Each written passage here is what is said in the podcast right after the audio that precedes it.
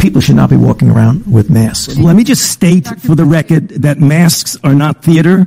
Wearing a mask might make people feel a little bit better. And masks are protective, and we. But it's not providing the perfect protection that people think that it is. Mark, there has not been any indication that putting a mask on and wearing a mask for a considerable period of time has any deleterious effects. There are unintended consequences. People keep fiddling with the mask and they keep touching their face.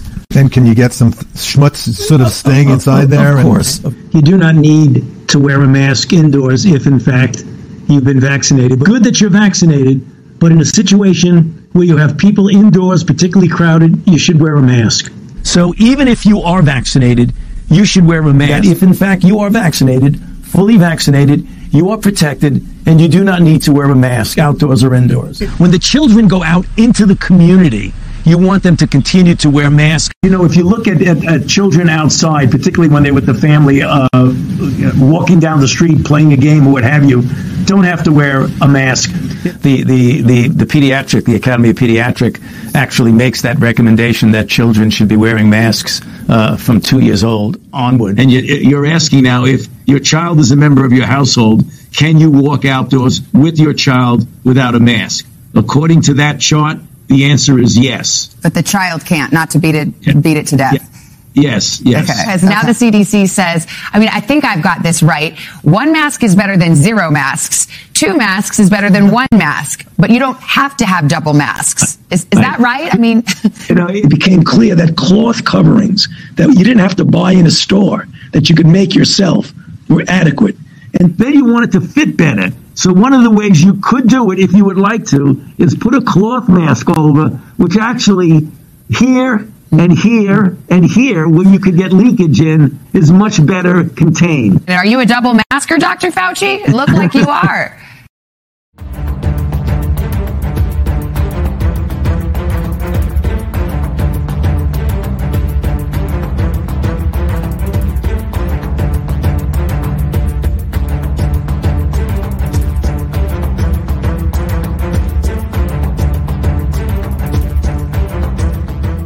Welcome to the Daily Wrap Up, a concise show dedicated to bringing you the most relevant independent news as we see it from the last 24 hours. Monday, September 3rd, 2023. Thank you for joining me today. Going to be an important focus on the evolving, continuing to expand vanilla ISIS discussion or maggot trap or the terms that we've used, really to make it a simple concept from what I can see is a long term agenda to seed extremism, in this specific case, neo Nazi extremism, into the United States and essentially use that to blame an adversary, as well as to use that to control the populace of this country and use that to scare people into certain political positions and use it to justify election moves and all sorts of different things.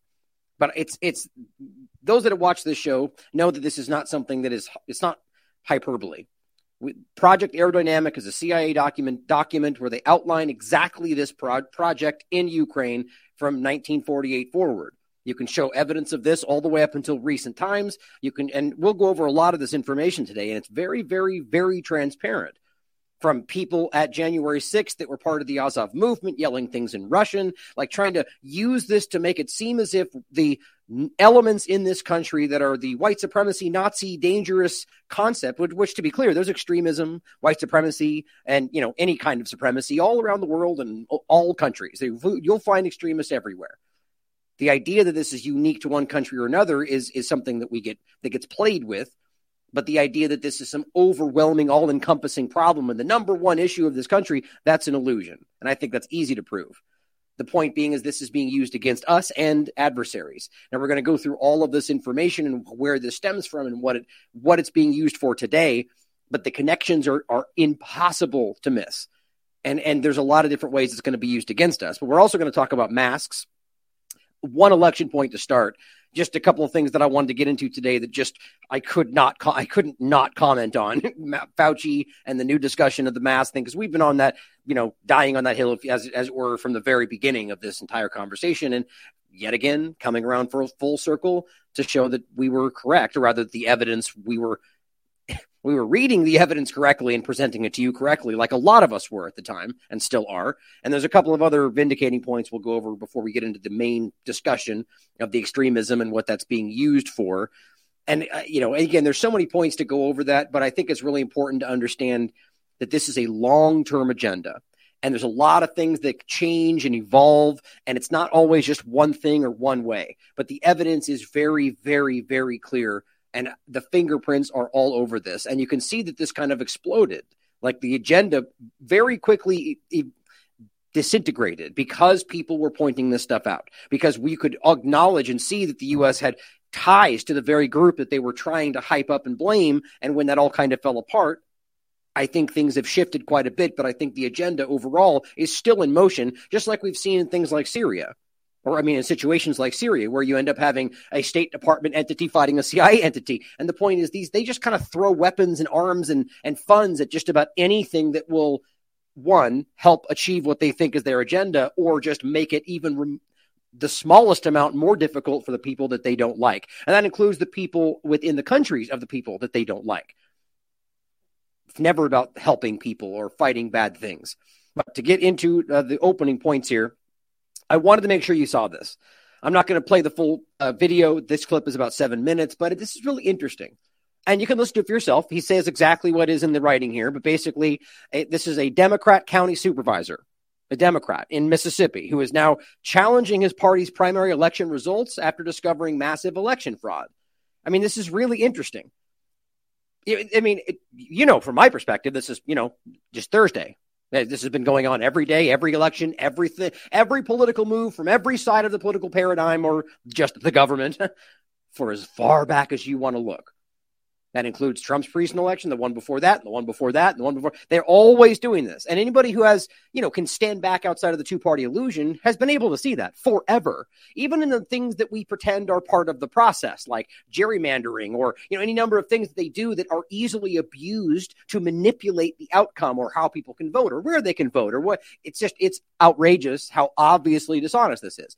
Our, our buddy Pasta, who's been doing a great job hosting over on Jimmy Dore, has been really doing great work on this for a long time. Who's been talking about the fact that you know he he does a, a, a international election observing and does a great job. And he goes over there and he will, I mean, just to make it quick, he'll tell you about how you go to a place that we like to perceive as a third world country, and they will have a an election where you can go vote in one location for you. Like if there's multiple locations, but let's say your name is so and so, you go to this location, you vote, you can wait there until they're tallied right in front of you and the vote is clear and everything's documented and it gets done in one day.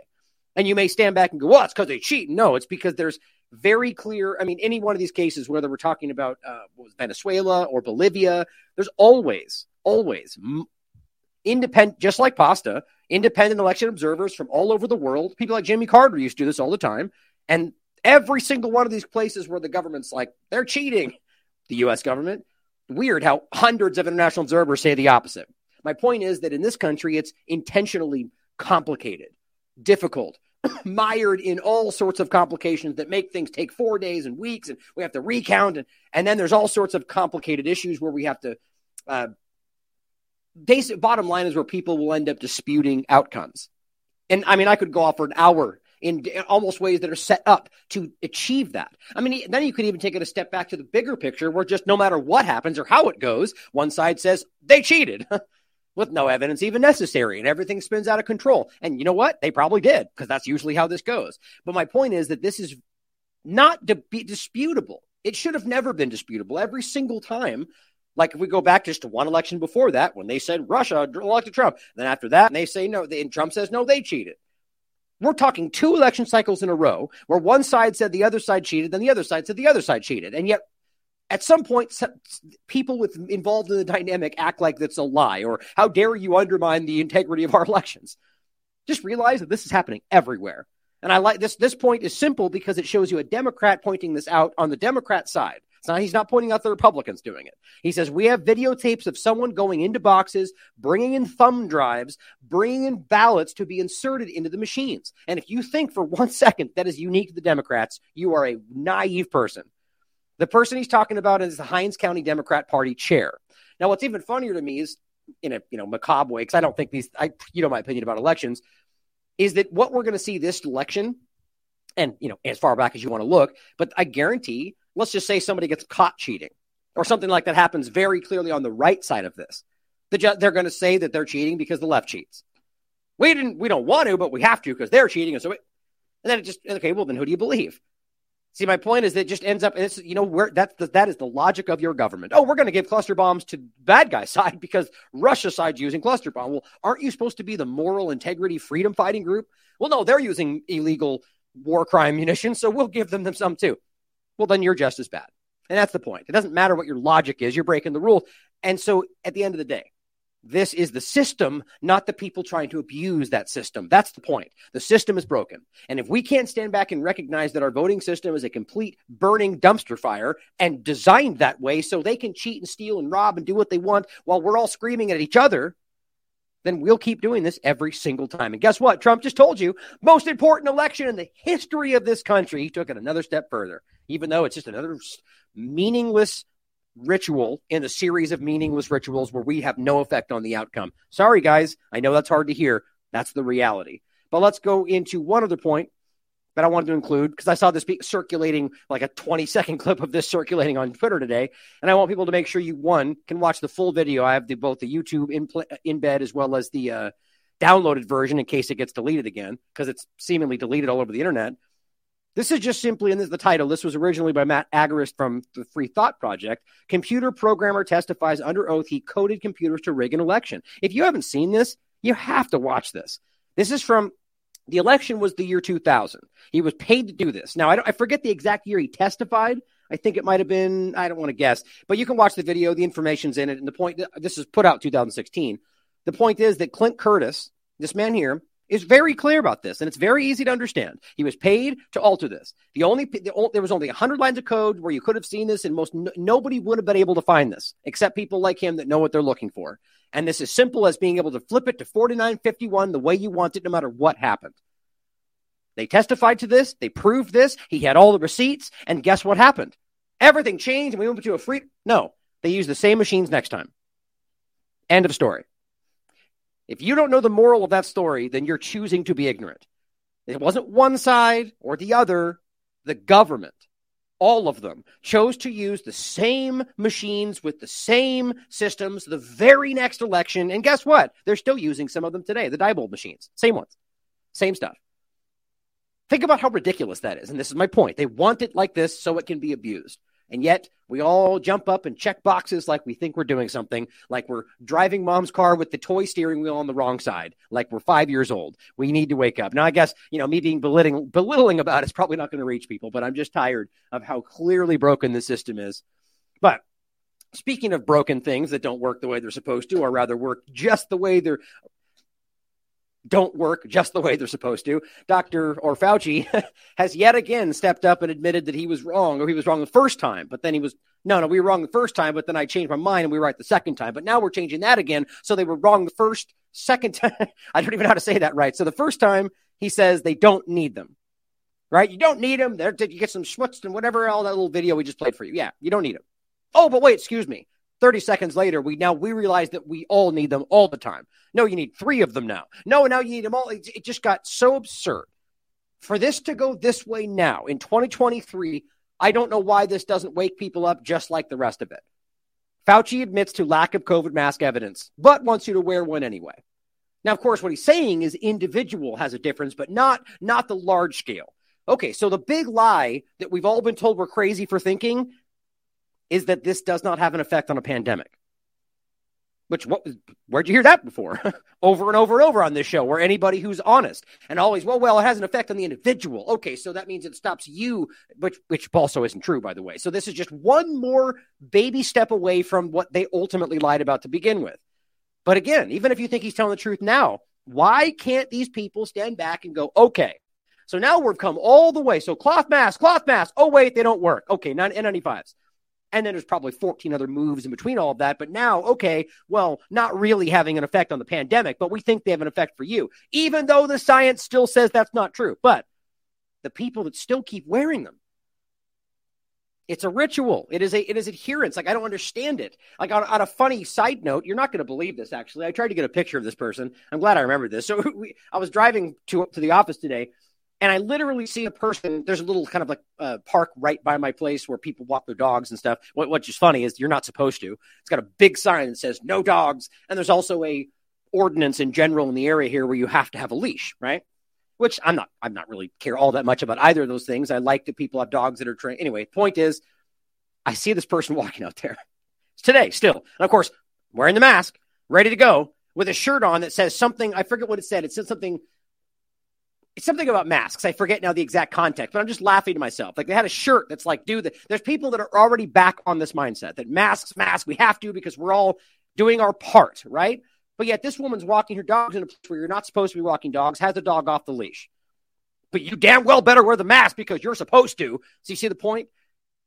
People like this just pick and choose what they decide is most important, and they will freak out on you if you don't do what you're supposed to. Meanwhile, they're deciding, well, the leash doesn't matter. My dog's okay.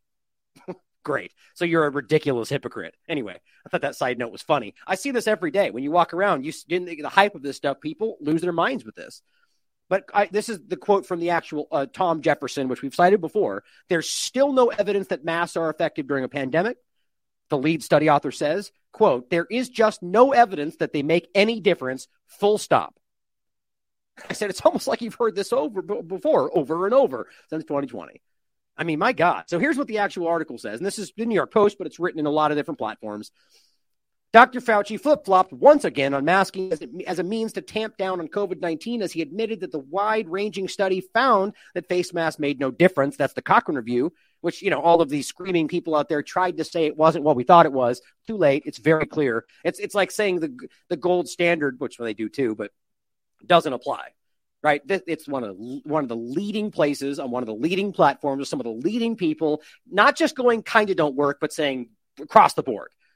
Cloth N95s. I'll show you in a second, like I have before. But it was a huge, and you'd think that something like that would stop everything in its tracks, especially people that have the very mantra of trust the science. But no, you'd be mistaken. They went right over the top of it and said, Somebody, is there anybody out here telling me why I can ignore this? And somebody said, Yes, Here's why you can ignore it. And they all grabbed onto it and they all shouted you down, but they're wrong. Quote, I'm concerned that people will not abide by recommendations. So that, that's a, a very brief moment of honesty. It's always coming down to they'll lie to you if they abstractly decide it means that that will maybe lead you to be safer in the long run, even if what they tell you to do is not accurate. Like maybe it's bad in the moment, but if I if I tell you I was wrong about this, you might not listen to me next time. Oh, I see. So it's really more about your authority and whether people will listen to you. So you lie because you want people to listen to you, or you could frame that however you like. Federal agencies and state and local governments decreed dangerous mask mandates for airplanes, schools, public transit, restaurants. You remember, all largely thanks to Fauci and what he was saying about it. They love to play this game where I didn't make anybody do anything. We're seeing that going around right now. I didn't. We didn't force anybody to take shots. We just told them they'd lose their job, their house, their family, and their kids. But you know, we didn't force them. I mean, nobody buys that. That's so silly. But same thing. Fauci, yeah, I just recommended what I thought. Well, no, what you say, just like the childhood schedule, we don't make them do it. Well, yeah, but we all know how it actually works. You put it out on a childhood schedule and everybody follows suit. That's how that works. Same with him and his advice. As recently as this May, the former director of the NIAID said that unvaccinated children should still mask up when playing with friends, children who have basically zero effect, even according to the Oxford calculator about COVID or any of the peer reviewed science coming out right now. But don't talk about any of that. Put the mask on that hurts them, that causes all sorts of dangerous things, that does not stop the thing that's not even really hurting them. It's ridiculous. But in February, a major study from the Cochrane Library found that wearing them was pointless. And I'll show you. Quote, there's still no evidence, the same one I just read you. Still no evidence. There's no evidence they make any difference, full stop. Confronted with those quotes, I'll play you the clip. Fauci backtracked. Well, when you're talking about the effect on the epidemic or the pandemic as a whole, the data is less strong. Whoa. Well, where's that statement been this entire time? As you've been telling us, it's the one thing that'll stop us all from killing, dying from the pandemic. I mean, think about how crazy that is. After three years of first telling them to wear the one thing that causes them to get more sick, according to the peer reviewed science, cloth masks, increased risk of infection, bacterial pneumonia. That's the peer reviewed science from the NIH from 2020, or rather 2015, excuse me. I showed that many times. They know that. And then they go, okay, wait, sorry, no, N95s with no new science, which means they always knew and just decided to change. And now coming out and going, well, yeah, they kind of really only have a little effect for you. But if all the science says not statistically significant in reducing transmission, then what are we even talking about? You all know this, though. I mean, this is really basic, but this is really, is there, I think that was it. Yeah, that was it. Now, I just went over this show in general. There's a lot of stuff in here, but this was titled, You Have Every Reason to Question Everything You're Told About Variants, Vaccines, Masks, and PCR Tests. I think it's a kind of a good one stop shop with all the source material, as always, breaking down why this stuff is just not accurate. PCR tests, masks, vaccines, variants. I mean, all of this stuff. And it's not just a hype, like a opinion. It's factual information based on peer reviewed science, based on the makers of tests, based on all sorts of things. But just quickly on masks before we go into the next subject, I thought it was interesting to recognize. Here's June 3rd, 2021. Fact check, missing context and claim about emails, Fauci's position on masks. Well, the claim was that he knew masks were ineffective at mitigating the spread of COVID 19. Well, guess what the fact check found? Well, missing context, which almost usually, almost always means you're right, but we don't like to say that. The claim that an email from Fauci proves he do masks were ineffective at mitigating the spread of COVID is missing context based on our research. Fauci sent an email February 5th, 2020, more than a month before the WHO declared it a worldwide pandemic. The understanding, get this, about the effectiveness of masks and guidance about wearing them evolved. It, it really didn't, though, during the pandemic, and did as did Fauci's opinion. You know what I love about this? These ridiculous fact checkers who don't know how to even research, apparently. You can prove, and I mean literally in real time prove that there was no evolution of information. In fact, you can show even more that, like, if you look at the body of evidence up until 2020, as we were showing you then, it's staggeringly clear. People that were even going so far as to argue that these things were increasing the risk. There's a lot of that from the 60s and 70s going, masks are actually making things worse. And there is still a valid argument for that. But that's, we're still trying to get people to understand they don't stop viruses, or if they're not even there, we have to realize this. But interestingly,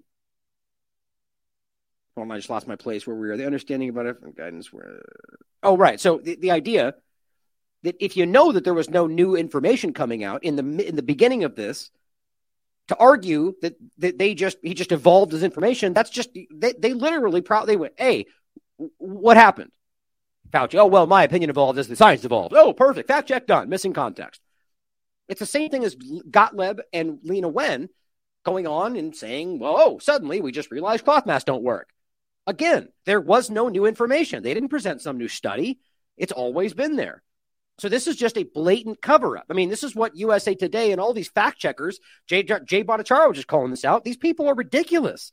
I mean, I don't even, they're not even trying to put forward a, a genuine fact check. They just, what's the narrative supposed to be? Okay, let's fact check some weird Twitter post and act like that covers the entire story and then deal with it and say debunked. No, the guidance was clear from before. The information was clear from before. Suddenly, even Fauci said that in the beginning. Then they say 30 seconds later, he says we should wear four of them. Based on what? You guys are children. Now, this one, oh, this was the Dr. Catherine PhD. That's, I'm not sure that's a real PhD, but just the, the, uh, let's see, look, let's say that in the bio. This lunatic can't stop and won't stop. I'm not, just not familiar with the platform or the account. They do follow me. But I should look at them but says now we can use Fauci's line during scientific debate. Oh, actually, let me play this first because she makes a really great point about the things they shout down that we say. Like, like we're too ignorant to understand based on, well, well there's other stuff. Oh, you're cherry picking. Well, here's what he says too. That if in fact we get to the. By the way, what is up with this guy on the left? I mean, he's on something. I mean, what, what is, watch his face. Those eyes do not get smaller. It's like he's he just saw a car crash or something, and the whole time he's looking at like that. There's something wrong with that guy's face. Watch what I'm. It's sorry, I should have distracted you before. Listen to what Fauci's with saying. a volume of this guy's eyes are blowing my mind. Cases as such, and organizations like the CDC recommend. CDC doesn't mandate anything. I mean, recommends that people wear masks. I would hope that they abide by the recommendation and take into account the risk to themselves and to their families. And this is 2023. Are you literally taking the line of the FDA? Uh huh. They're doing the same thing. We we did. All we did was gently suggest that you should do. Are you kidding me? I, this is the what's hilarious is everybody that lost their jobs or got attacked or got put in jail because they weren't wearing one of these non statistically significant masks. they're very aware that's not true. And what's funny is the other people, the ones that were saying you're a bad person for not wearing it, they also know that's not true. Or at the very least, they're saying something different because they're telling you you have to. The CDC says you have to. That's the law. So literally nobody believes what he just said, but everybody just ignores that. These people are clowns. Again, we're not talking There's- about forcing anybody to do anything. Liar. Totally understood. There is a perception out there by many, how many I don't know, that they don't work and that the data concludes that they didn't work in the first go round. You know, they love to make this clumsy, right? And this is the kind of they would laugh if we said that, even though I've never, I mean, I've said it in passing, but not statistically significant in reducing transmission. That's the scientifically correct way to say that because they have a wor- they do work in the context of stopping spit from flying out of your mouth and blood, which is the real purpose for those things and always has been. So those, it, so the, I, to pretend they don't work is a way to kind of muddy the waters. They don't have an effect on stopping pathogens that are in a specific size range, specifically around the area of point. What was it? Point. Uh, point. I think it was point one to point three is the micron size of the of COVID. The uh, the, the general argument. I don't. I actually don't even want to cite the high, where it stops working because I'm not. I don't remember exactly. But I, what we know is that most pathogens fall in the category of being too small to be stopped by this kind of mask.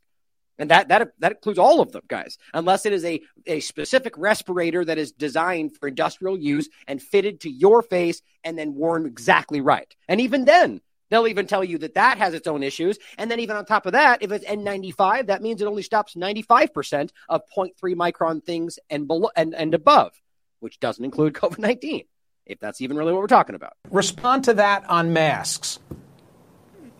Yeah, well, that's not so. I mean, when you're talking about at the population level, that the data are less strong than knowing that if you look on a situation as an individual protecting themselves or protecting them from spreading it, there's no doubt that masks work.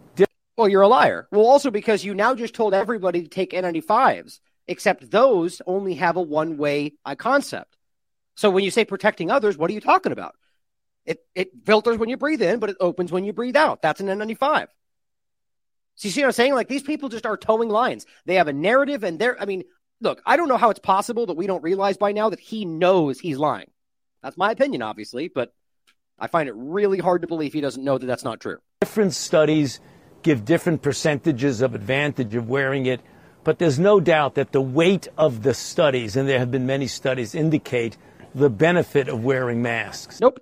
It blatantly untrue. And I've proven it to you 45 times. There is plenty of studies that came out during the peak of COVID madness that say all sorts of false things or conflate hand washing, social distancing, and masks and say, yay, masks work. They know these things. These are basic manipulations. But if you look at the body of evidence, it's staggeringly clear. It's not, it's, it's a, like a mountain of evidence going back to the 60s and then a surge of mass work during COVID 19 mania. It's the body of evidence is overwhelming on the side. These are not statistically significant in reducing transmission. Again, he knows that. I'm going to refer to one of them. You've heard about it before. I heard about it from a number of radio callers. Uh, Bret Stephens in the Times talked about Cochrane. Put that on the screen. The most rigorous and comprehensive analysis of scientific studies conducted on the efficacy of masks for reducing the spread of respiratory illness, including COVID-19, was published last month. Its conclusions, said Tom Jefferson, the Oxford epidemiologist who is the lead author, were unambiguous. There is just no evidence that they, masks, make any difference he told the journalist Maryanne Demasi, full stop. But wait, hold on. What about the N95 masks as opposed to the lower quality surgical or cloth masks? Makes no difference. None of it, he said. Well, what about the studies that initially persuaded policymakers to impose mask mandates? They were convinced by non randomized studies, flawed observational studies. That's huge. I mean, look, just the fact that this is coming out on CNN shows you how clearly they've lost control of the narrative. And I, am not saying that's because CNN's trying to inform you. I find that impossible to believe, but who knows? I think it's because they, it's a business. And as a business, at some level, you have to acknowledge how silly, as he's saying, he's getting emails from his own followers, from CNN watchers going, guys, this is clear. think about how dumb that is. And here's Fauci still going, yeah, but real individual. Sorry, you're wrong. And there's an, here's an Oxford expert saying that. Fauci's not an expert on PPE. Stephen Petty is. And he, he'll tell you the same thing. We played that clip many times. How do we get beyond that finding of that particular review. This is the best part. Yeah, but there are other studies, Michael, that show at an individual level for individual, when you're talking about the effect on the epidemic or the pandemic as a whole. That's not what the study was even about. Again, he knows that. This guy's a very bad liar. The Cochrane Review was not give like I mean, look, I don't even know how you argue you could ever study the pandemic as a whole. Like we somehow know the effect it was 40% less because of masks. That's the kind of dumb stuff they put out with a per, an, an observational opinion. The Cochrane Review, which I'll show you, was very specific. It was about individual mask engagement and whether or not there was an effect on these masks based on all sorts of studies, like indiv- studies with people that had masks, wearing masks versus controls.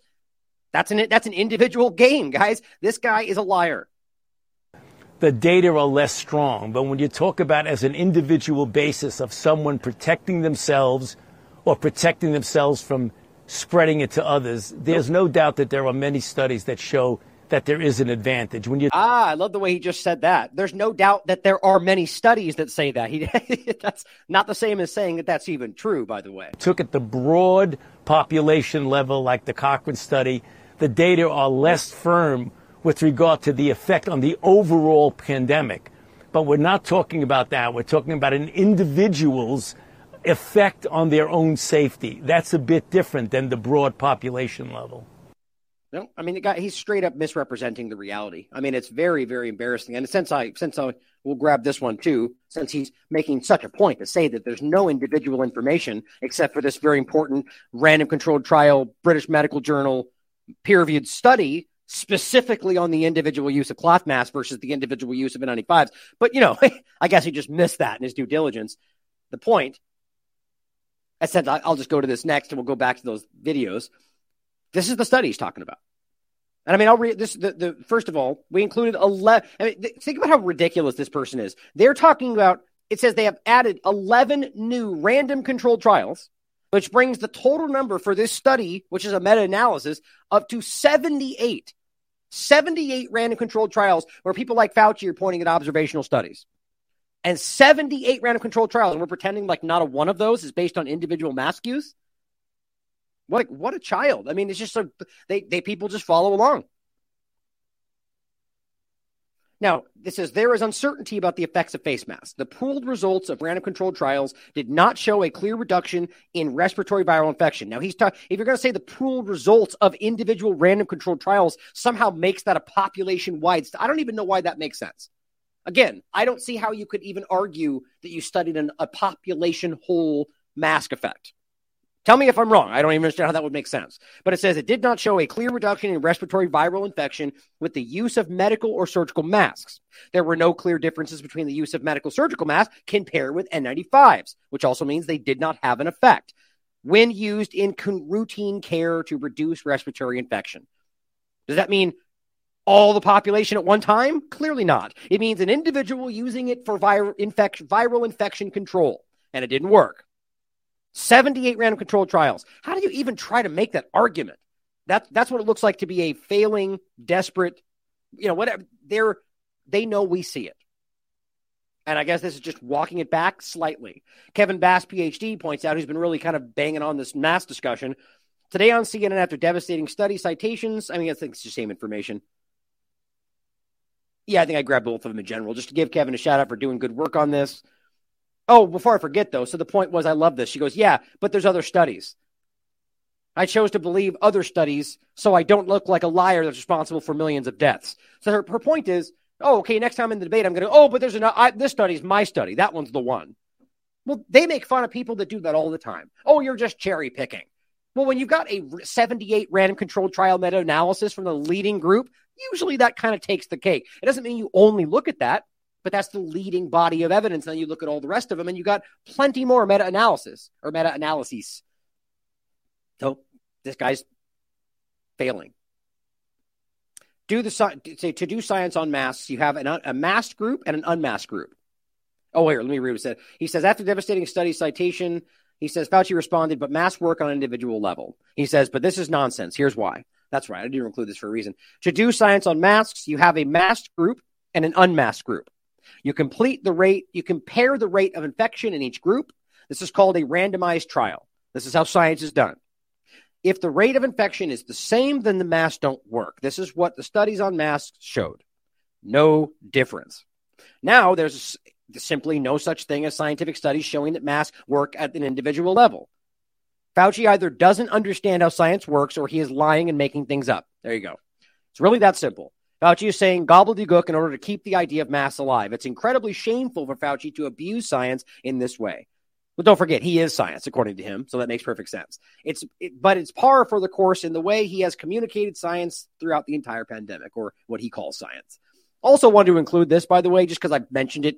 I mean, we were showing you this in 2020 when people were saying this doesn't make sense. But you got to remember how dumb this is from the very, very beginning. This is a this is a mask. I mean, here, let me just do this so people can see it. This is kind of cropped.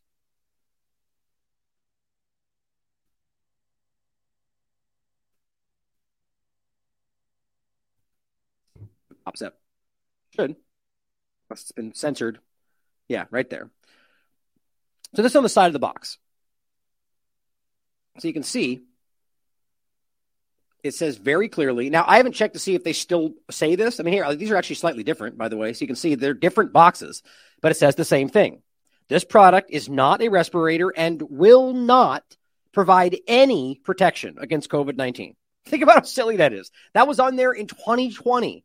Same thing. Will not provide any protection. Do you know why? And it says, or other viruses or contaminants because they're not designed for that. These are just pieces of plastic with strings. These are not regulated. These are things you buy at Walgreens. And they said, yeah, that's the one. Or, you know, make it out of your shirt. That'll work. Again, that's because I argue they knew that this would make people more sick, which then gets conflated as COVID. I don't mean every single person everywhere, but at some level. Let's not forget, in 2015, they realized that moisture retention with cloth masks, cloth masks in particular, and the reuse of them would increase your risk of infection. That's a peer-reviewed study from NIH and no, or British Medical Journal posted on PubMed. Further research is needed to inform the widespread. As a precautionary measure, they should not be recommended. How do you go from that, the leading random controlled trial on the topic, to everyone should wear cloth masks unless you wanted to see more infection? Hard not to see that.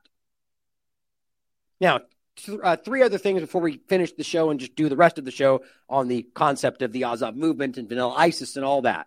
Kevin Bass also points out new study only 4% of asymptomatic people with COVID are infectious. Another point we've been making from the very beginning that we always knew was correct, based on a million, 10 million person study that found that basically nobody would, and even Fauci said this in the beginning, it's basic reality that people with respiratory symptoms really don't spread disease unless they have symptoms. And there's rare occurrences where things can change, but the point is in this study, only 4%. Remember, the only reason the mask argument was pushed so hard or taken up by a lot of people is because they argued, well, we don't know. Your neighbor could be sick and he's not showing. That's how they played this. They lied. They knew they were lying. It says that's all. it's at odds with early estimates of 50%. Having symptoms, stay home would have been best. In other words, we have just learned the rationale for lockdowns, mandates, etc., was fundamentally wrong, or really, they lied, guys. They lied. Another one experts issue urgent death warning to anyone who has COVID in the last two years. Interesting. New research shows that anyone infected with COVID is at increased risk of dying for up to two years. Well, what do you know? I'm going to go over that in another show. You know what this says to me?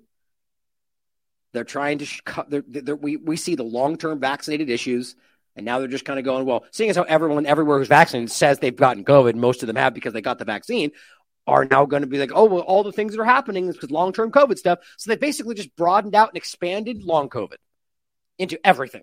Heart attack, I mean, everything. Anything negative now happening is being lumped into this. Well, we just found out that two years later, you can still die from COVID.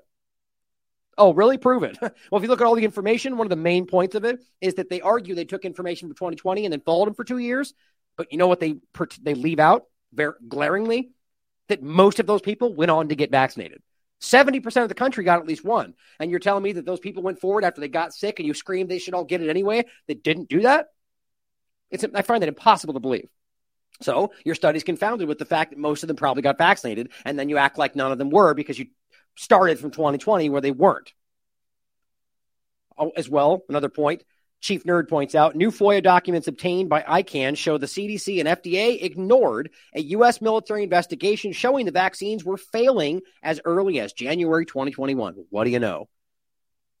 Humetrix Cloud Services was contracted by the U.S. military. Because remember, this is a military operation. That's why this, this probably was the whole point to analyze vaccine data. The researchers found that the proportion of total COVID cases among the seniors was increasingly comprom- comprised of vaccinated people. See, we knew this from the beginning. They just censored us all. The breakthrough cases started in January 2021, according to the data, just like we were saying. For the week ending in June, July 31st, 2021, post vaccination COVID 19 cases represented 73% of the cases among people 65 and older. You heard that from us. In the week ending July 31st, 2021, 63% of COVID hospitalizations in seniors were fully vaccinated. Humetrix shared the data with the US CDC in August 2021. Guess what they didn't do? Tell you. The CDC and FDA and NIH did not share the data with the public. No, I mean, you guys all know this. This, this is a benign point to you. You've been hearing this from me the entire time. But we now have FOIA requests that prove it, thanks to ICAN, who you guys should follow. They've been doing great work on breaking these things down.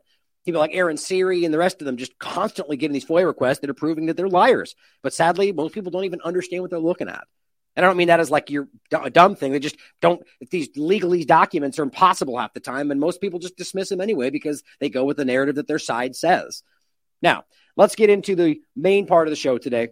Now, I, I decided to take a little bit longer that opening, but I wanted to get into that a little bit. But I'm going to break this up in general. So, what I'm going to do right now is play the clip that I would have if I'd only opened with this topic. And this, guys, telling you, this this topic worries me. Not, and I'm not trying to, to scare anybody, but this is very real, and we can see this happening. That doesn't mean every single person involved knows that they're involved with something like this, and I could certainly be wrong, but all the receipts are there. I'm just very worried about what this is used for to suppress our speech, to shut things down, to stop you from being able to own weapons. I mean, all this stuff is on the table right now. So we need to understand what's really going on here. Brzezinski was the strategist for Jimmy Carter and convinced Jimmy Carter to say, look, uh, the Russians are dominating uh, Afghanistan with a civilian secular government. Let's create Al Qaeda.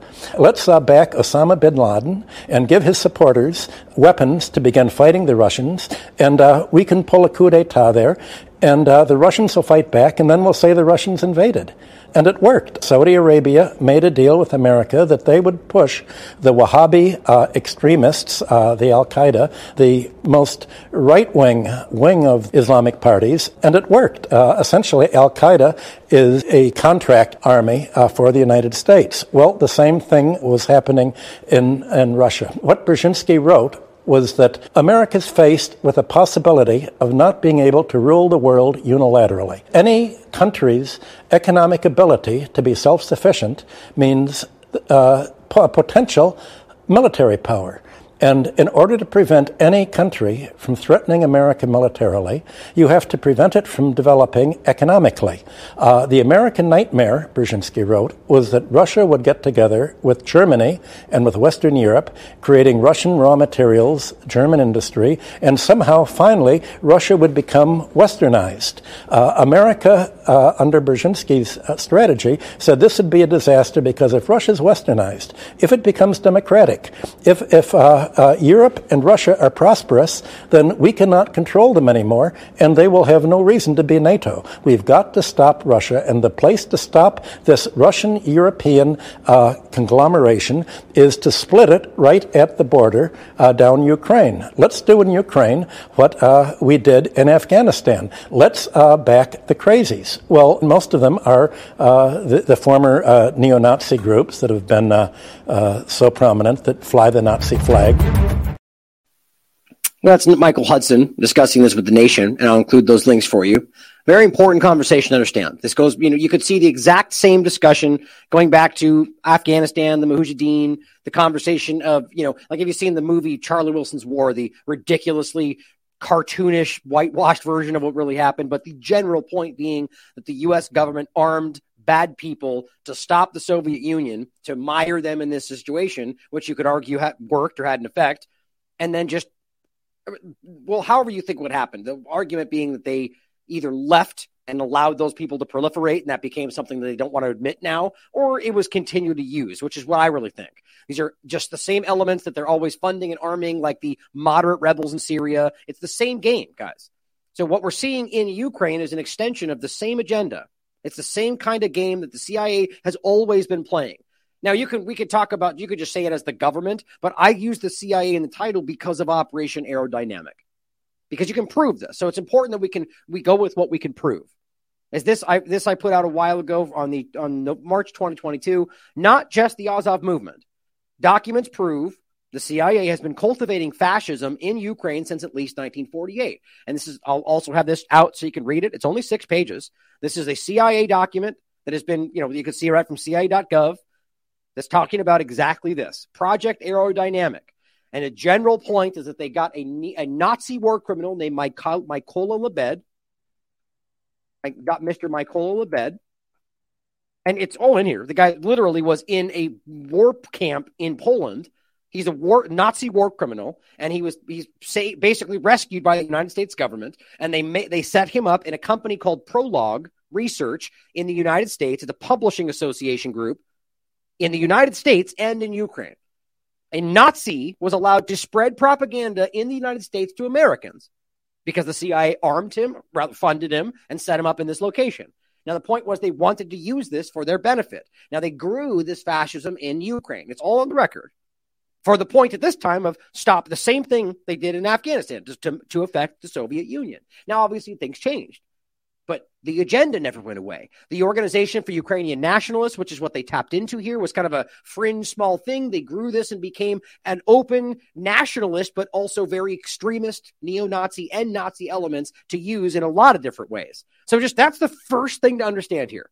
This is not debatable now, what ended up happening, we can we can discuss all day long. That this is just it's this was an old thing that went away. They don't have control over it today. I don't believe that, and we'll go on. I'll go on to prove to you that they're very clearly affected and and influenced by the U.S. government. But just make sure you don't miss the reality. If the U.S. government was because you know going back even further to Operation Paperclip, the reality that all the Nazi scientists that were doing all the horrific experiments that they used, they pointed at to justify what they were doing. This later became NASA, became the fun, the be, the bedrock of the U.S. in, in uh, research, as well as Dr. Ishii from Japan, who was working on all sorts of horrific bio manipulation, open live human experiments, and that became the basis for the bio research direction. All the terrible things you want to stop, just, you just absorb into yourself. That doesn't sound like a good guy to me. Either way, the point is that this is not new. So when they take a war criminal, a Nazi who they they claim they're fighting, and they literally set him up in a company in the United States, that should give us some. Should give you pause and ask what they're really trying to accomplish. Now, there's two things I'll include in here that you at a different time that I recommend you watch. A really great interview I had with Douglas Valentine, entitled "The CIA's Dark and Criminal History in Ukraine and Around the World," where we go into this at length. It's a really good interview. It's important. To, it's important to uh, understand the length of this. It's not just Ukraine. It goes much further than that. I got to uh, get rid of that old dead Super U post. And he's also done some really great work. I think read his books, and I mean, the guy's really on this stuff. So make sure you check this out. It's a good interview. We also did a great roundtable with, uh, here, I'll just let you see him. Myself, Eva Bartlett, and uh, UK Column News get, uh, co- regular guest Alex Thompson, and it was a really great discussion. I actually need to connect with Ava Bartlett again. I haven't connected with her in a while, but so it's a really good discussion about a lot of really in depth. Alex Thompson goes off on some in like for me, like I'm a nerd for this stuff. Like he he goes into the deep background and the history and how it connects and ties together. And I know for some people that gets a little bit too much, but I love this because you understand the background. So make sure you check this out. It's entitled False Flags, Psyops, and Propaganda, What You're Not Being Told About Ukraine. Now, understanding if we know that the CIA and the US government have been doing this, that doesn't necessarily prove that they're involved in everything everywhere else, right? But we have to understand that you can continue to paint this picture going forward. So here we know that, you know, kind of post invasion forward, we have Zelensky, who was around before, right? But realized before he was an actor, he was in a, I think it's the one plus one media group, this a, a, like a media station or a, a, news station owned by Kol, Kol, uh, Kolomoisky.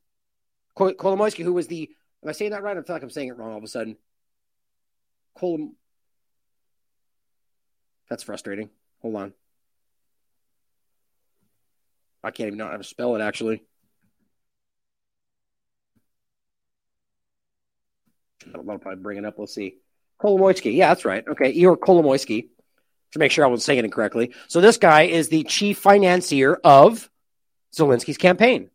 He also just so happens to be the chief financier of the Azov movement, who, despite all the ridiculous, childish comments about people not being what they say, they're obviously neo Nazis. They're obviously extremists. And so this guy is funding both of them. So how does that make sense? He's the Jewish president. Well, that doesn't. The idea that somebody Jewish can't be working with neo Nazis is just ridiculous, seeing as how they were obviously Jewish collaborators during the war, right? It's a silly argument. But also, this guy is Israeli, uh, former Ukrainian businessman. He's was uh, the head of the World Jewish Congress.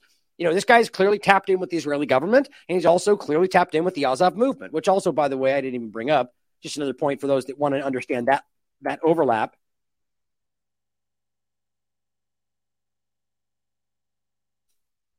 This is 2018, where you have human rights groups in Israel demanding that Israel stop arming neo Nazis in Ukraine, literally the Azov movement.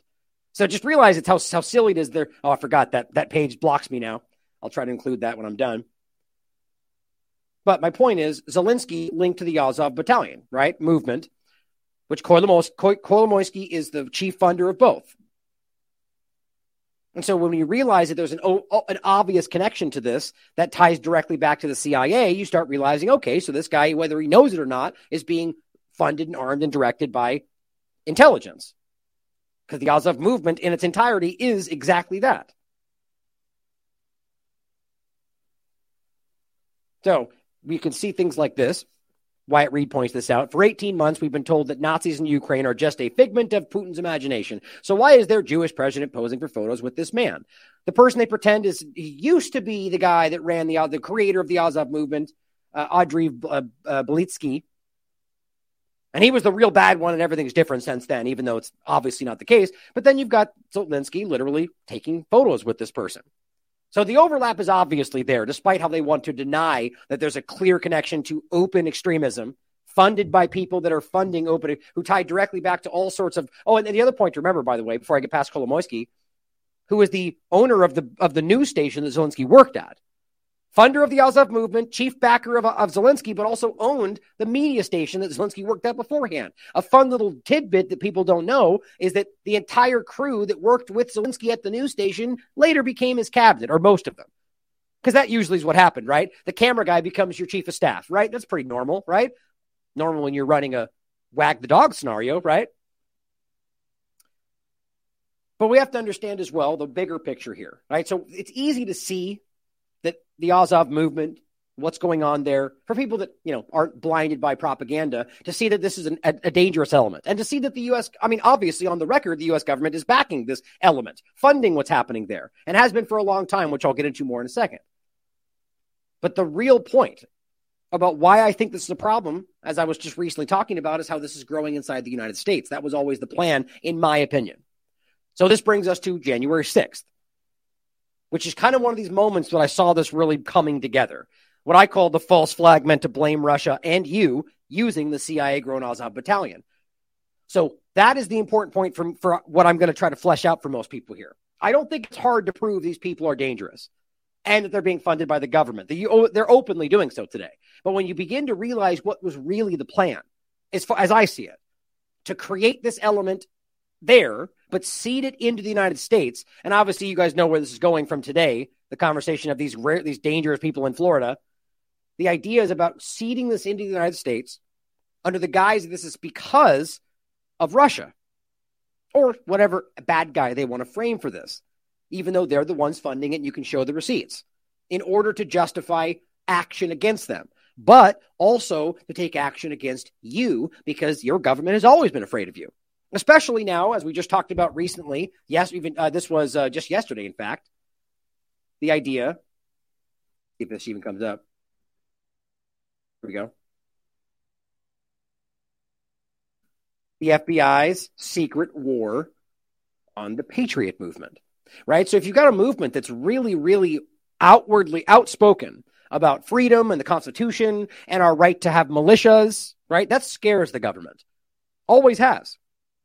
So my point is that if you have an obvious war against those people, what do you do? Well, you make you turn you frame them as dangerous people. In fact, you not only frame them as extremists and Nazis and white supremacists, you do your best to actually create that actually radicalizing people into the mindset that that is the freedom right? So you seed the conversation out there. You fl- flood them with information that makes them feel like the, you know, like which, by the way, you can see genuinely happening where people are being now like on Twitter or in any conversation where you have the, it's okay to attack a white person or frame it that way, or only white people can be racist. Now these are, there's all sort of this stuff happening all over the place right? There's obvious racism against black people. You see police. I just saw the shoot, shooting where a black guy shot a pregnant woman, I think, and seemed wildly unjustified, ridiculous, right? So this it's not just one sided, but realize that the idea would be to create that impression to these people. So then they radicalize like what you want, they wanted to see in January 6th right? Where you get them to think, oh, you were stolen from, even though I think that is generally true. But they want them to act out in violence so that it can then frame them for what they want them to be. Now, this is where January 6th obviously gets a lot more interesting when you realize that you can prove that there was influence from the CIA, from the FBI, from the Azov movement on January 6th because they were trying to create exactly what we're talking about. Now, Whitney Webb and I had a great interview that you should definitely check out entitled January 6th, the Azov Battalion and the War on Domestic Terror. Oh, excuse me, you. That's what it's really about. But you realize before we get even fleshed out into that, this has been something that has been seeded into this country before this. I mean, you can go back even before this one, right? We have multiple examples now. The Buffalo shooter, literally wore the the black sun from the Azov movement, and the Oz, the Nazi symbol, and we have examples of I think the the last two, in fact, I think the trans shooter and somebody else that were all saying something Ukraine or had a Ukraine patch. Like that's not by accident, in my opinion. This is Buffalo shooter linked to the Azov movement as the clumsy vanilla ISIS agenda stumbles forward. Right? You got this guy literally with the Azov patch on his bag. That's the New Zealand shooter. I mean, that how do and this is very clear to me Hero in Ukraine, Buffalo shooter. And by the way, in case you haven't seen this, this is how silly this narrative is. This is the uh, the Azov movement patch, right? Emblem of the neo-Nazi military unit Azov Battalion. This in the middle is the emblem of the Nazi SS military unit, the Second World War. It's literally the same thing inverted, and they they're really they're, they're trying to tell you it's the idea of a nation. when you come up with that, thirty seconds after they asked you, and then here's the black sun Nazi symbol, which is in the background of those. So they literally combined two Nazi symbols. And this is the right sector emblem down there, which is also a very open neo Nazi group. It's ridiculous. Obviously, this is exactly what you think it is. And they're just gaslighting everybody. My point was, I don't think any of this was meant to be clear. People like us have broken this down and it's ruined the agenda, but it's still going forward. I think ultimately, without us really realizing this, some of this would have been planted and left, like we're seeing here, to lead back to certain people. As they tried to do with these people here. We already went over this. Watch this show right here. As I titled this one on April 8th, Vanilla ISIS is here. The CIA constructed illusion meant to demonize Russia and justify war on you. And the MAGA trap, which is also what I've been calling this, has been set. So, getting into the crux of the point for this, We've seen the Patriot Front. I mean, dressed even literally in the same colors and style of the FBI, which is kind of silly. Same facials, coverings. and now we just got a version of black and red doing the same thing. It's weird how they all have a very similar style. Like that's very unusual, unless they're working together, which is what we're talking about. As well as the fact that the cops more than once arrested these people, didn't take their backpacks off, didn't check their pockets. Nobody bought that. Police don't do that unless they're ordered not. That they that's I mean I mean they'll, they'll go off on syringes in your pocket or do you have something that will stab me? But not these people though. They literally march them off, don't even take their masks off, and then later take the handcuffs off and let them march into the back of a U-Haul and drive away, which we all saw on video. Ridiculous. Azov further infiltrates the United States. We just talked about this guy, Christopher Pohlhaus. The Libertarian Institute wrote about this. This is the point from, that we're getting into from today or the last couple of days. The Blood Tribe leader, Christopher Pohlhaus. We literally just went over this, showing you his connections back to everything we're talking about. That's why the first parts of these are important to understand how far this goes back and what it's really been doing, and who it ties to, and the seeding and where the information comes from. So this guy, Scott Horton, points out they're going to fight with the Azov Battalion and C-14 on the Eastern Front. He literally responds and saying, "Yes, I, the, I did bring up the real tweet. It's a, this is really what he responded. Yes, so they're going to fight with the Azov movement. Okay. So first of all, you can recognize that these people are openly, st- I mean, look, he's got a Nazi thing on his chest. So it's interestingly ridiculous how we can be saying bad guy Nazis. And these people are like, yay, Azov movement. And yet they can't connect that in their minds. That you're funding the Azov movement while telling us that that's, you're wrong. It's a Russian lie. Well, then going, yay, these guys are dangerous Nazis. And they're not only going to fight there, he is standing here with members of the Azov movement. Let that sink in. now this says Blood Tribe leader Christopher Pohlhaus, a member, a former Marine which is kind of common in this whole thing, who also goes by the Hammer, spoke on an overpass alongside members of both Blood Tribe and the Goyim Defense League, which is ridiculous. You remember, you remember that? Remember that complete clown, handsome truth? The people that were doing like the whole uh, named Jew and like jumping into your chats and trying to bomb. These people are ridiculous, and I'm very convinced they were part of this whole thing trying to and we were saying that then about that and the way they were doing that the point was i think they were their their mandate as far as i believe was to go in your chats and make it look like you were full of people that were spreading hate because remember even youtube for a while was saying that you'd be accountable for things in your chat your comments so that's what i think that was an early side of this very thing and now now what do you know the Goyim defense league is literally part of what funded and set up this entire protest ridiculous Dave, he asked Dave DeCamp, is this the guy who antiwar.com wrote about, who was buying property in Maine to train the Azov movement? Yes. That's this is this is the same discussion. We went over this in this episode. They're literally building a location in Maine to train so they can go fight with the movement. But of course, the corporate media only covers it as bad Nazis in Maine. Weird how they just casually leave out the group they're going to go fight with, the group that they're actively saying, "Yay, Azov, freedom." I mean, think about the willful ignorance that goes with with per, choosing not to connect those dots. So here's first of all the clip of what he's saying. Now I don't know. I, I never try to be. You never know. It's hard to sell. Just kind of tell based on the way people act. Like maybe that's just you know whether it's fake or whether it feels like it's false. But I I feel the same thing when I watch this. It's like it feels like this guy is playing a character. But that's obviously what I think all of this is. So maybe that's bleeding into my perception. But you tell me what you think. And then you're going to see a very, very important character in all this with his face completely tattooed. His guy, this guy's name is literally Boneface. You've heard of him before. He was just recently fighting with the Azov movement in Ukraine. And we'll go over that next. Your fucking self.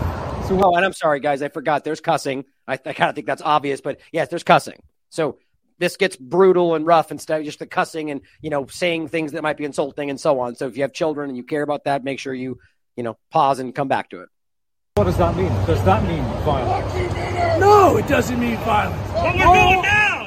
And just so you just so you know, guys, I mean they're right there in, right in the beginning, yelling, you know, effing n word, just like screaming out. Ran- I mean, why?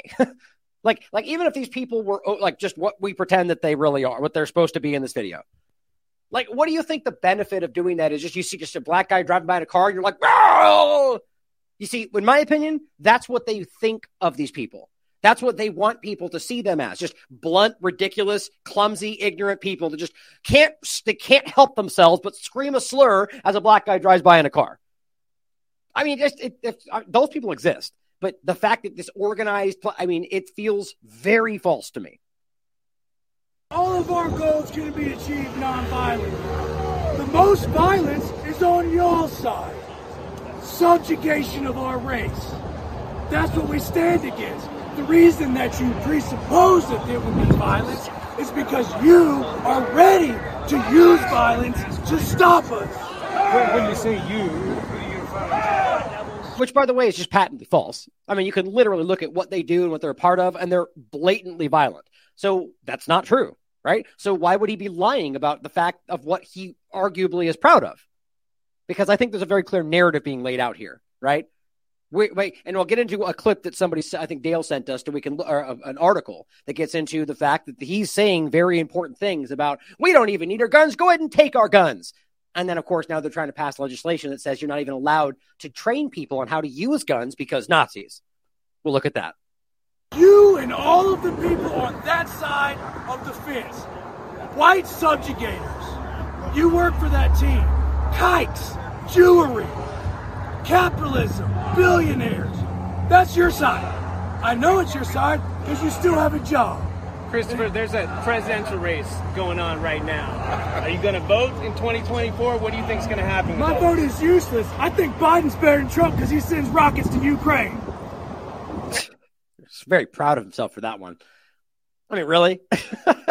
like, and that's just that's just meant to spend ever send everybody spinning out, right? Oh my God! Like, it just seems like a very politicized thing to say, right? Well, first of all, Trump would do and has done the same things to argue. I mean, Trump himself said he would end that immediately, which means he'd probably just, you know. Anyway, the bottom line is that is saying that he he sides with Biden because he sends rockets to Ukraine. Now, there's multiple ways you could play that. Is that obviously that's interesting because Biden, again, this is the absurd mental gymnastics of people that buy the narratives that are literally pretending to fight a war against domestic terrorism, fight a war against white supremacy, fight a war against Nazis, while literally funding all of those things, the leading example in the world today in Ukraine.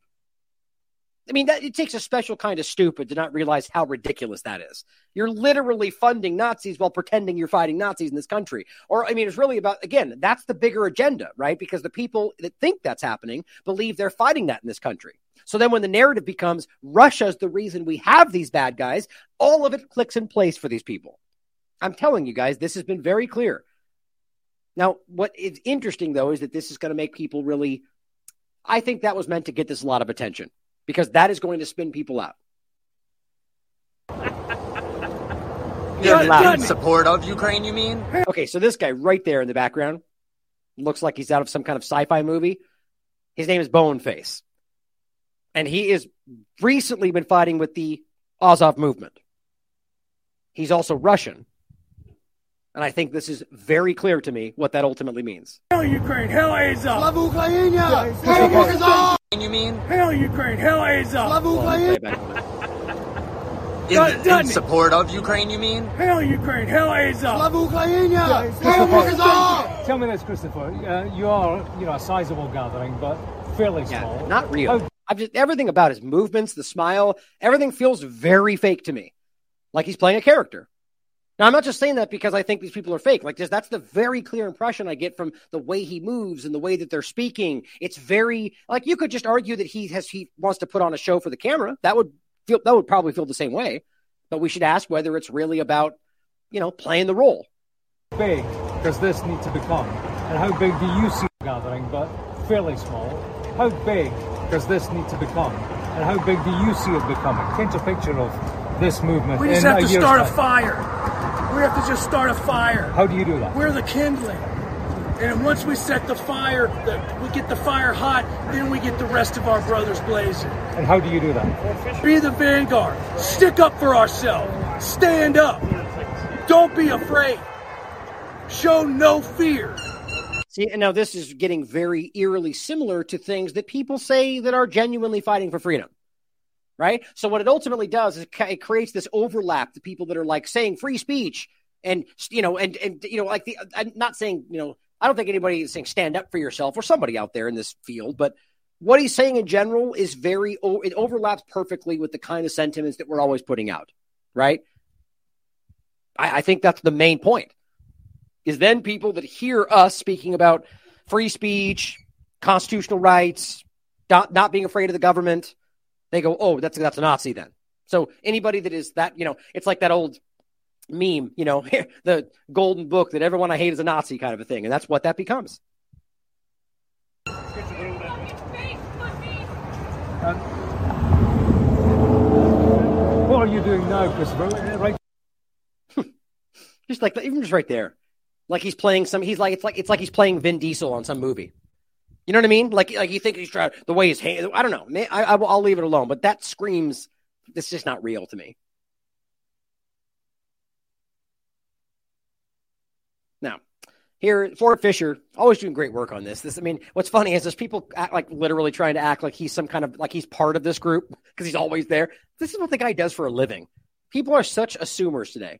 But it says uh, again, more language, be careful. But today, the avowed Nazi blood tribe and Goyim Defense League marched in Orlando chanting, Jews will not replace us. Well, what do you know?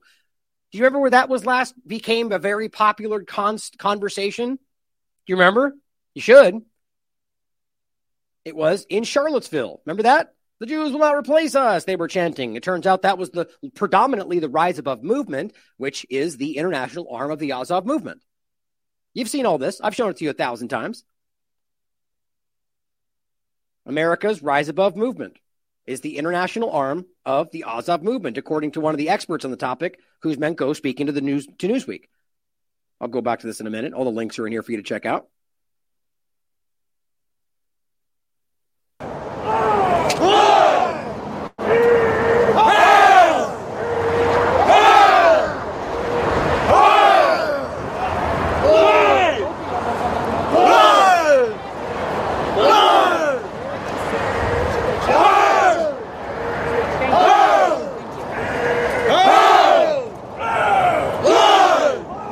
That guy's got a white baklava on. That isn't that what the Patriot Front wears, or are they just the same people? He just forgot to get the memo and brought the wrong one.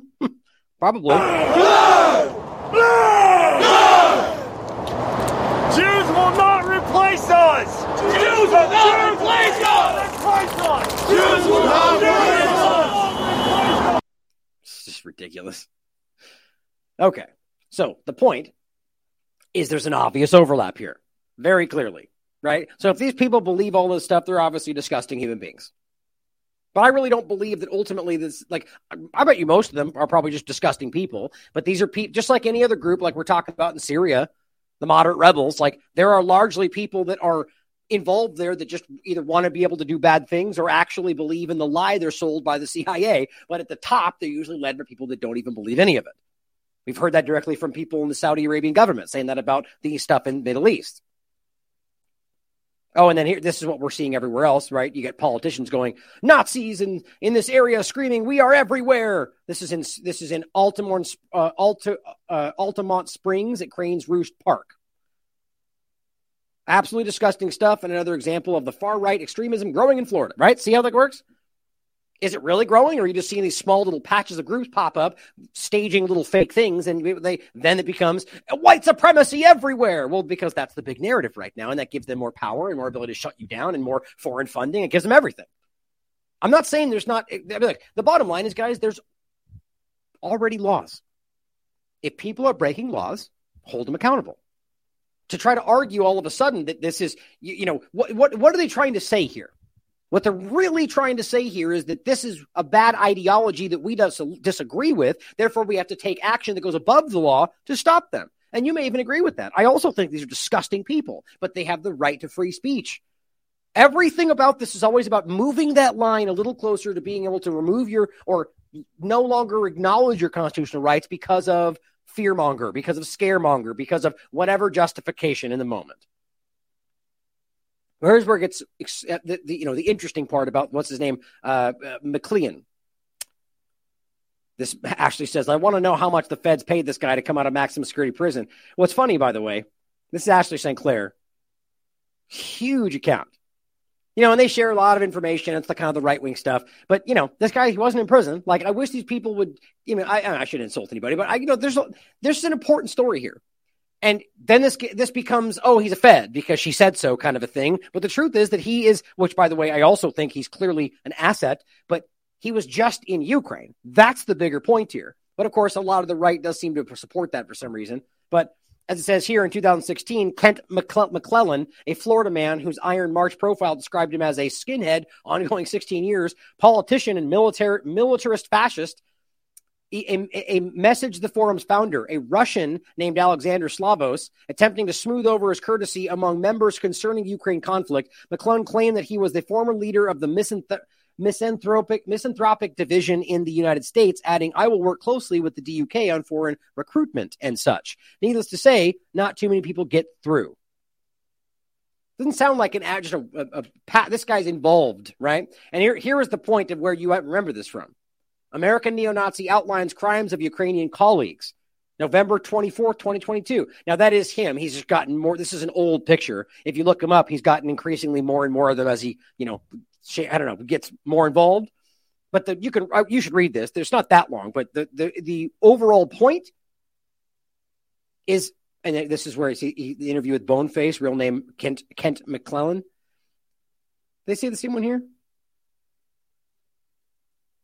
Yeah, so I thought. the point, they're doing everything you think they are. Right? They're they're murdering people, they're they're nailing Russians to the wall. I mean, it's horrible stuff. He goes over all of this stuff. We went over this an entire show. He went and joined the right sector and worked with them to hurt people in Donbass. Like, so my point is that's what we're not supposed to hear. So the only way this would ultimately make sense to me is if this is somebody who is saying all of these things because you're going to try to later claim that he's a Russian asset. And all the bad things that happened were because Russia bad guy Nazis. Or you can, I mean, I'm just theorizing that you guys can decide what you think it means. But either way, here's a guy who was just in Ukraine with the Azov movement who's going, yeah, they're, they're murdering people. They're even going to talking about the Maidan coup and the lies about all of that. All the stuff we're telling you. And they all know that. Just like every other situation, the U.S. government yells lies at you, and you can listen to the people in the area they're lying about, and they're going, no, that's not true. We like to kill people. It's like, it's right on the surface. Sort of like when the Israeli government says, we'll never allow a two state solution. And Biden stands up and says, they want a two state solution. It's like, we just said that'll never happen. So people who listen to Biden about what Israel wants get an entirely different story than what Israel says they want. Isn't that interesting? Same thing here. I believe these people are doing horrible things because they're being paid and driven to do so, and then also hiring and absorbing any other negative, terrible people that come along to be a part of it while calling them all freedom fighters. Jim Hansen points out we're paying to fund Nazis in Ukraine. Now they're sending them here. This is the point, guys. This is where it all comes together. Here he is with his Azov badge. That's him. That's him. And that's him. Okay, it's pretty simple. Okay, so he's with the Azov movement. The simplest conclusion, first of all, is that that's Nazis working with the Nazi group or neo Nazis, and the US government is funding neo Nazis, which is exactly what people at the basis level are understanding. But even more than that, though, when you realize the connection to what they're really doing and what they originally planned, and now he is in the United States with a Nazi flag and a, a neo Nazi group that they're now all writing about, saying Nazis are everywhere. You see that? Now, why would the CIA do that without some kind of an agenda? Well, you could argue just as simply trying to use it against Americans but I truly believe it's a bigger picture here. But even this, like, fine, if you want to just remove Russia from the situation, this is an easy way to remove your guns, to remove, to put more control on you, to st- to stifle your speech, based on the idea that you're all a bunch of Nazis when they're the ones literally funding, arming, and seeding them into this country from a group they're arming across the country or across, you know, in, in Ukraine. And then VK chimes in saying Charlottesville had Azov planted too. I just said, you're right. This is a very important piece, piece of the larger story. You're absolutely right which brings us to these articles. The Azov Battalion tie to Charlottesville and the CIA. So we can see that one of the earliest moments in the whole right wing, white supremacy, neo Nazi, they will not replace us, replacement theory kind of push, it all began with Charlottesville. Even the conversation of cars hitting protesters and stuff, that all kind of started there too. And when you realize that the group, the largest part of this, the Rise Above movement, Robert Rundo, that was the largest group that was funding and behind what happened in Charlottesville, is literally the uh, international arm of the Azov movement, which I was showing you before. We also, and we went over this more than once, in fact, Ukraine CIA ties to the Unite the Right rally. Watch both of them. There's lots of good information in there. Now, before actually, before we even get into that one, here are some points that you can look, and all the links are in here. It's very important stuff. Links to Newsweek, Actually, I'll just show you this one directly from the site since I was making that point.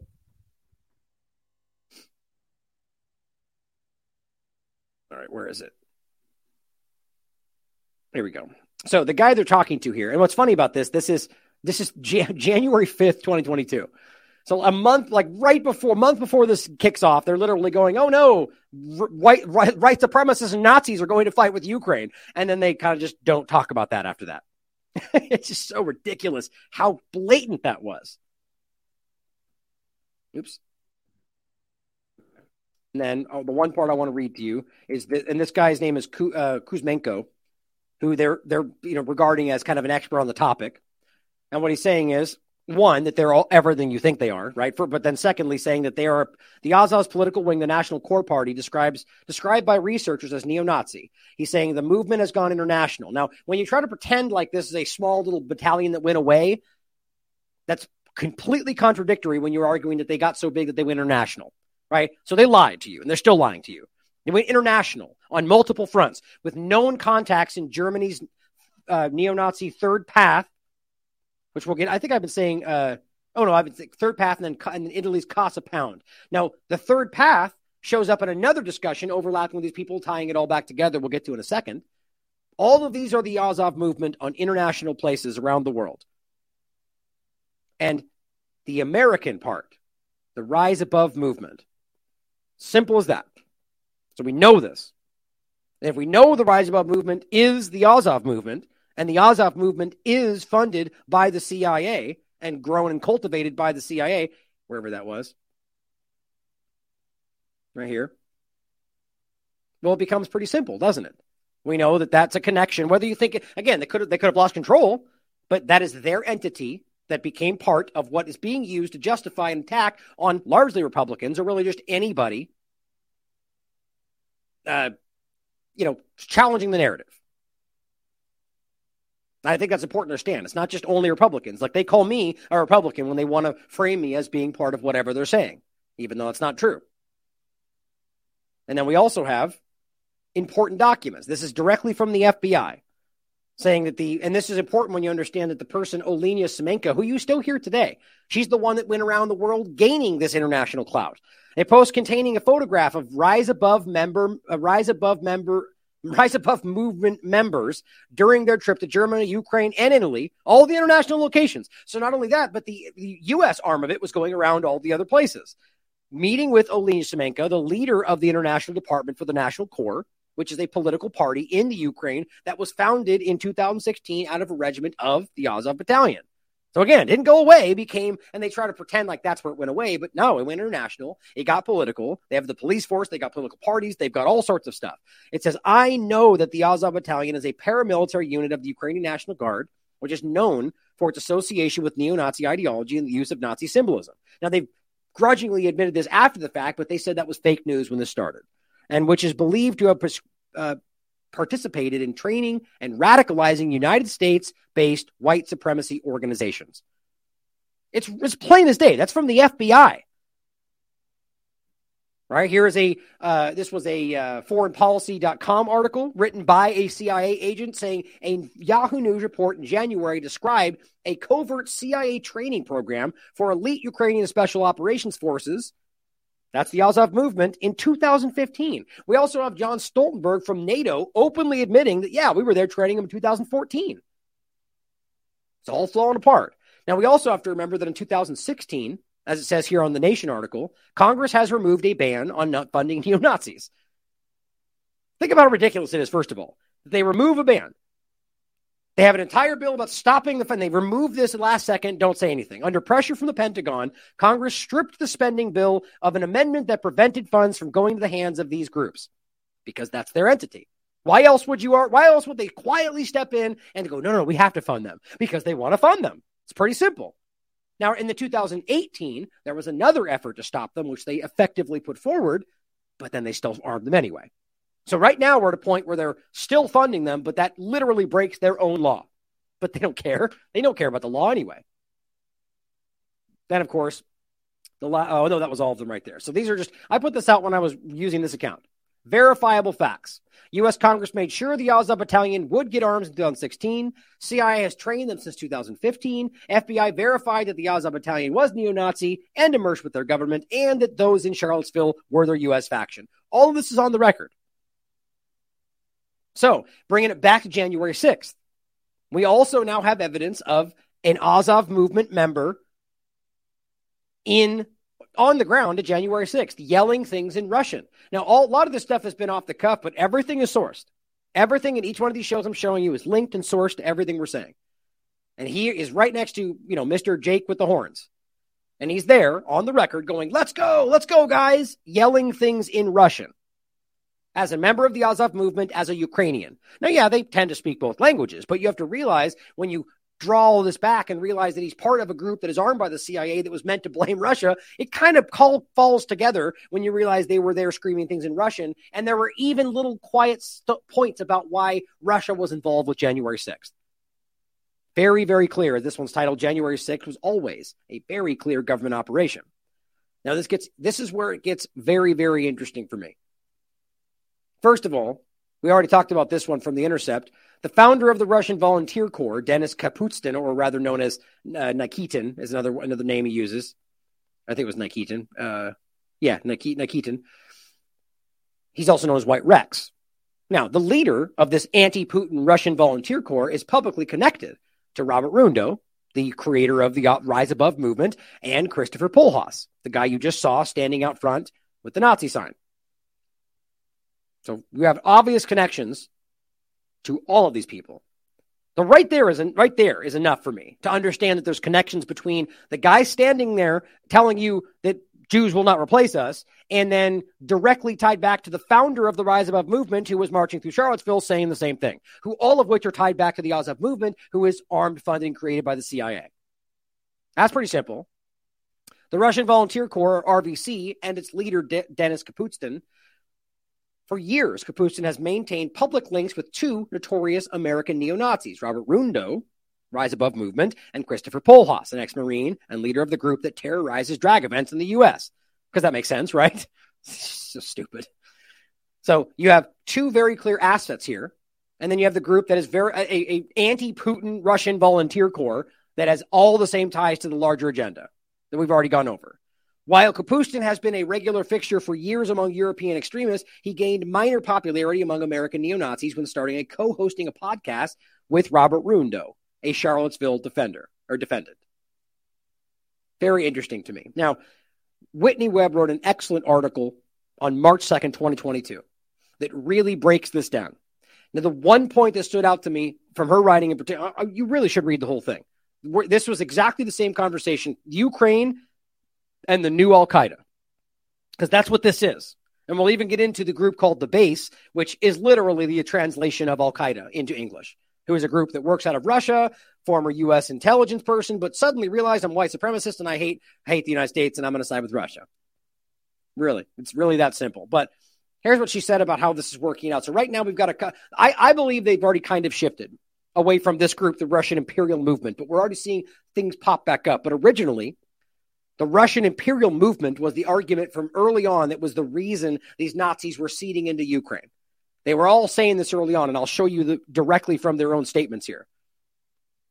But that they're the bad guy. That the Azov movement, oh, they, they stopped being bad a while ago, but the Russian imperial movement, which there's basically no evidence for, which is definitely a bad group, by the way, but in the sense of what they're saying, is the real problem.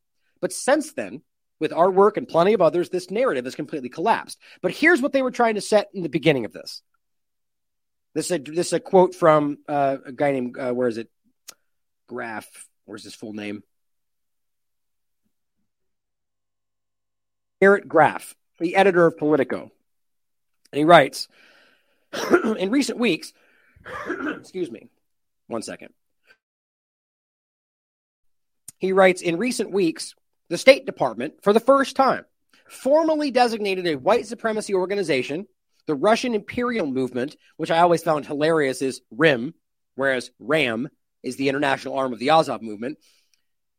They, they designated Russian Imperial Movement as a terrorist organization, which was kind of unprecedented when it's happened, in part because it's trying to train and seed adherents around the globe inspiring them to carry out terror attacks. Okay, so that's as far as I can tell, the Russian imperial movement is not even a fraction of what we're seeing with groups like the Azov movement and the Operation Aerodynamic or Project Aerodynamic game with the Patriot Front and with all these people, or even just the Azov movement alone. But it's interesting that they were saying that this group was trying to seed the globe with their ideology. You know who's also saying that? The Azov movement. That's quite literally what he was pointing at right here the historic mission of our nation in this critical moment, and this is the leader, the founder of the Azov movement. The historic mission for our nation in this critical moment is to lead the white races of the world in a final crusade for their survival, a crusade against the Semite led, uh, forget what that word stands for, you know, just an insulting word for towards the people they hate. And the point that they then go on to literally say, we will spread the white race around the world. That's what the Azov movement is proudly putting forward. So again, it's sort of like when they pretend they say what, you know, Israel wants two state solution and they don't, they're saying over here, we'll never want that. Same game's happening here. Azov movement is saying we want to do this. And the US government says, no, no, you're wrong. They're, they're freedom fighters. You're wrong. That's Russian lies. And that's it. Simple. Even though you could literally show them on video saying it, they just go, oh, fake news. Fake news. That's clumsy. Okay, so we have an example here all early back in the beginning of this where they're trying to lay out the Russian side of it as the one doing that. That's pretty simple. Graff then adds that, quote, there are serious and explicit warnings about this coming from U.S. government and foreign officials that eerily echo the warnings that came about for Al Qaeda before 9 11. Yeah, we've also talked about this quite a bit. Conversation. I think I've actually deleted that clip. Let me see if I still have it. You know, where they're kind of telling you that, you know, we see something coming and we just don't know how to stop it. It's the kind of that was where Whitney and I talked about this in the election special, where they were kind of building the idea that there's this dangerous thing happening. And, you know, they're not really breaking the law, but we don't know how to stop. Right. So their point was we need to remove their rights because they're not really breaking rules, but they want to or something. It's very flimsy. But the point was that this was government telling you this. Now, why would we trust what they're telling you when they've lied to you about everything our entire lives? I don't know. But they're the ones seeding this narrative. The U.S. government saying bad guy Russian imperial movement doesn't mean they're not they're wrong, but we should question that for sure. The quote, this quote from Ray, oh, the quote is right here, saying uh, it's not just the ease and the speed with which these attacks can happen, but the connectivity that the attacks generate. One unstable, disaffected actor hunker down alone. That's the whole lone shooter, you know, independent white guy shooter kind of concept in his mom's basement, of course, so funny. In one corner of the country, getting further fired up by similar people halfway, half a world away. That increases the complexity of domestic terrorism cases. All that really comes down to is we're pretending that Russia around the world is influencing you because you acted out based on X, Y, and Z. Not they don't even they don't need to prove any of that. It's just a simple statement.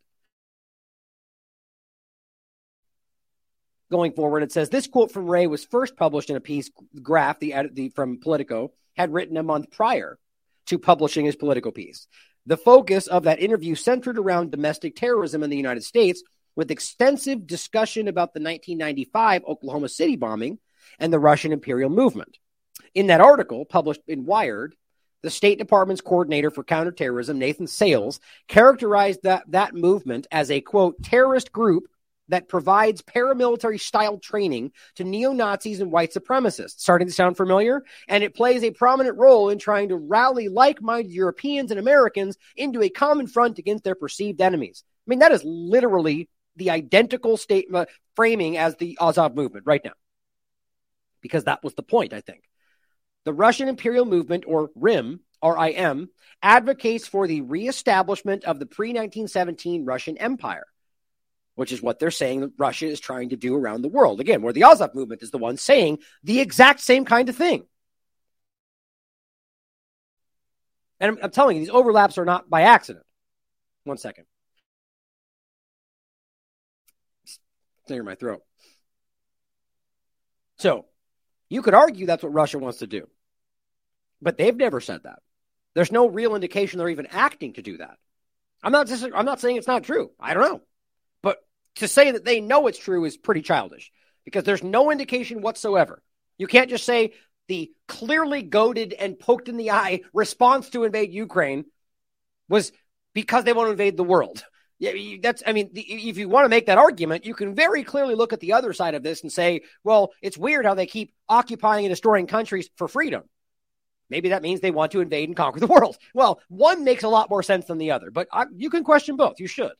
But the idea that they would just clumsily lay that over them because that's what they want them to think, and that there's no indication of that, but yet the groups that they're arming and funding are the ones literally saying and doing that, or saying they want to do that, begins to show you that I think that this was meant to be laid at the feet of Russia. The rise of the, the Russian imperial movement was allegedly responsible, Whitney continues, for training a bomber whose acts resulted in no deaths in Sweden from 2016 to 2017. The bomber Victor Melin, was not an active rise above. Dang it, I keep doing that. I do, that every time. Russian Imperial Movement member, but was reportedly trained by them. That's the connection.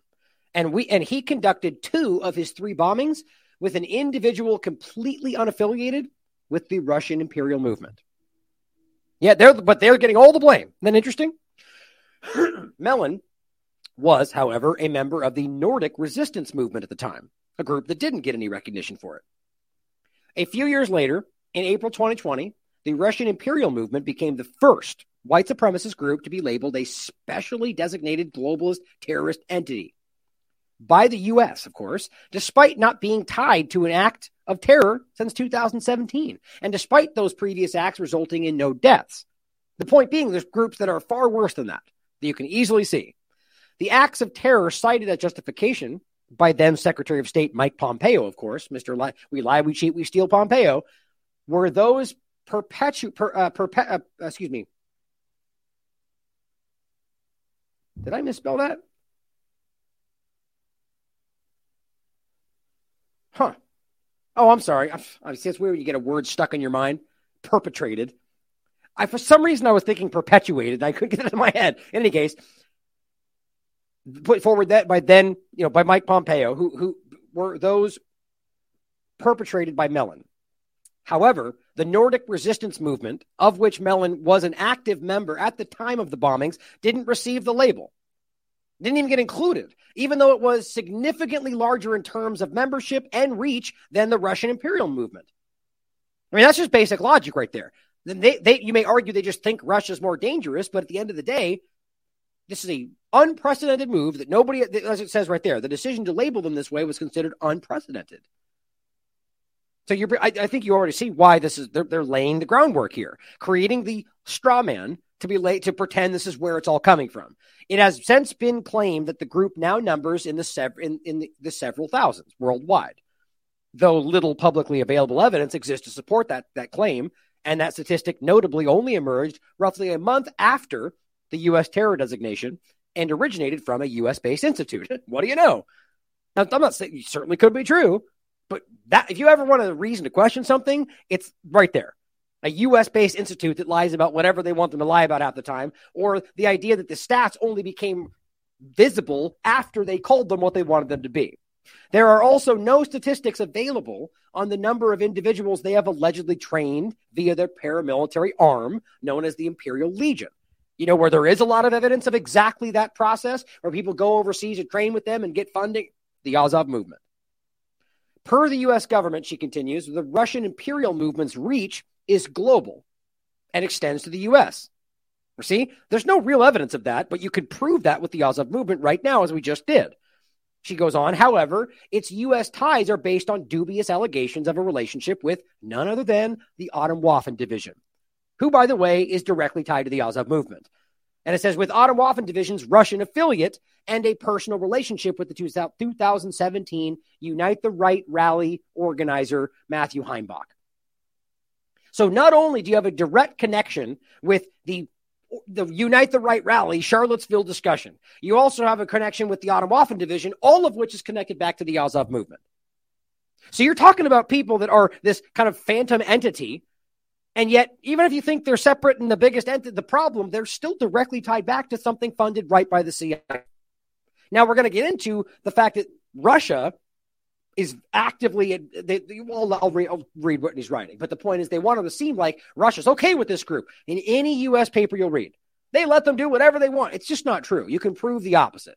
But I'll make a point when I get there. It goes, however, this again is based on the allegations, not direct evidence, mind you, that Heimbach received funds from the Russian imperial movement. Heimbach's group, the Traditionalist Workers' Party, had been inactive since 2018, two years before the U.S. designation for the Russian imperial movement. It is also alleged that the Russian imperial movement offered to train each other to train other Unite the Right figures through the Russian imperial movement, and the white supremacists who supposedly received this offer denied the reports. That's interesting. Furthermore, there remains no evidence of any U.S. citizen ever participating in paramilitary training with the Russian imperial movement. Sounds like it's in a global international scare. Sounds like it's not real. This, con- this contradicts Nathan Sales' April 2020 claim that the Russian imperial movement plays, quote, a prominent role in trying to rally like minded Europeans and Americans into a common front against their perceived enemies. You know what does sound like that? This. Ukraine's war draws U.S. far right to far to far right to fight Russia. I mean, everything they're writing is that. They're they're all going to train and the, the fight groups and everything they're talking about in order to train a common front against their perceived enemies. I mean, that is like right out of the Azov movement book. Despite the lack of evidence, left leaning, nonpartisan, even and right leaning think tanks have continued to use the Russian imperial movement as proof of a large, interconnected, transnational network of violent white supremacists. Left, right, non part, the, the government. That's the point. When you see the full agenda, it's never partisan, guys, because it's not real. They play you with the two party illusion. It seems odd that a group that is apparently small and very limited in terms of its presence in the United States and that is responsible for no deadly terror attacks would earn the honor of becoming the first U.S. designated white supremacist, specially designated global terrorist entity. Makes no sense at all, in fact. This is, unless you, what we're saying, this is especially true when the acts cited as justification for the designation were committed by a member of a different, larger group, a group that did not receive the designation at the time or in the years since. Make sense of that. However, in the context of current events in Ukraine, the 2020 designation of the Russian imperial movement begins to make more sense, at least from the U.S. national security perspective. Russian imperial movement is alleged, alleged to support separatists in Ukraine's Donetsk and Luhansk, regions since 2014 and has been described by the US as an ant as anti-Ukrainian. It's just so stupid. So literally, you've got these people that you. I mean, look, uh, you, I think you can easily prove that the Russian imperial movement is a is a neo-Nazi group, right? They're they're very extremist, they're racist, they're disgusting people. But the point is that they were fighting on the side of the Don, the, the Donbass people that were fighting what we can see as the Russians, or excuse me, as the as the as the Nazis, the open embodiment of what we're pointing out here today. So I don't know how you frame that, but at the very least, it seems like an interesting dynamic. So what it could mean is that the Russian imperial movement is not what they're claiming they are. But again, even Russia says that they're a bad group. So you can decide for yourself. But what you can see is that they were fighting on the side of the people that were literally being ethnically cleansed. So that says something. But it says these regions are at the center of the current conflict and is most recently escalated last month. And again, this was written, you know, right, right, right after this started. The U.S. government and pro Western think tank lists the Russian imperial movement's first attack as its involvement in the conflict in eastern Ukraine, according to Stanford University's Center for International Security and Cooperation. The number of fighters sent by or trained by the Russian imperial movement in eastern Ukraine is unknown, though one report states Russian imperial movement sent, quote, groups of five to six fighters from Russia to eastern Ukraine in mid June 2014. That is the only report we have. The Russian imperial movement's paramilitary arm, the Imperial Legion, has not been active in Ukraine since January 2016. However, some reports have asserted that, quote, some individuals opted to stay and continue fighting.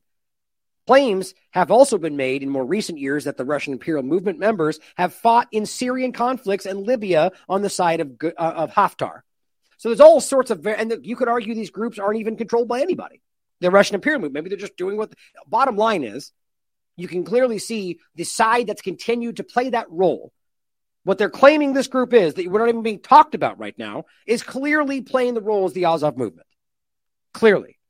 Now, of course, you could try to frame them as however you want, really, to play the role. But at the end of the day, you can see that the Russian government is fighting against the obvious funded bad, you know, CIA funded entity here.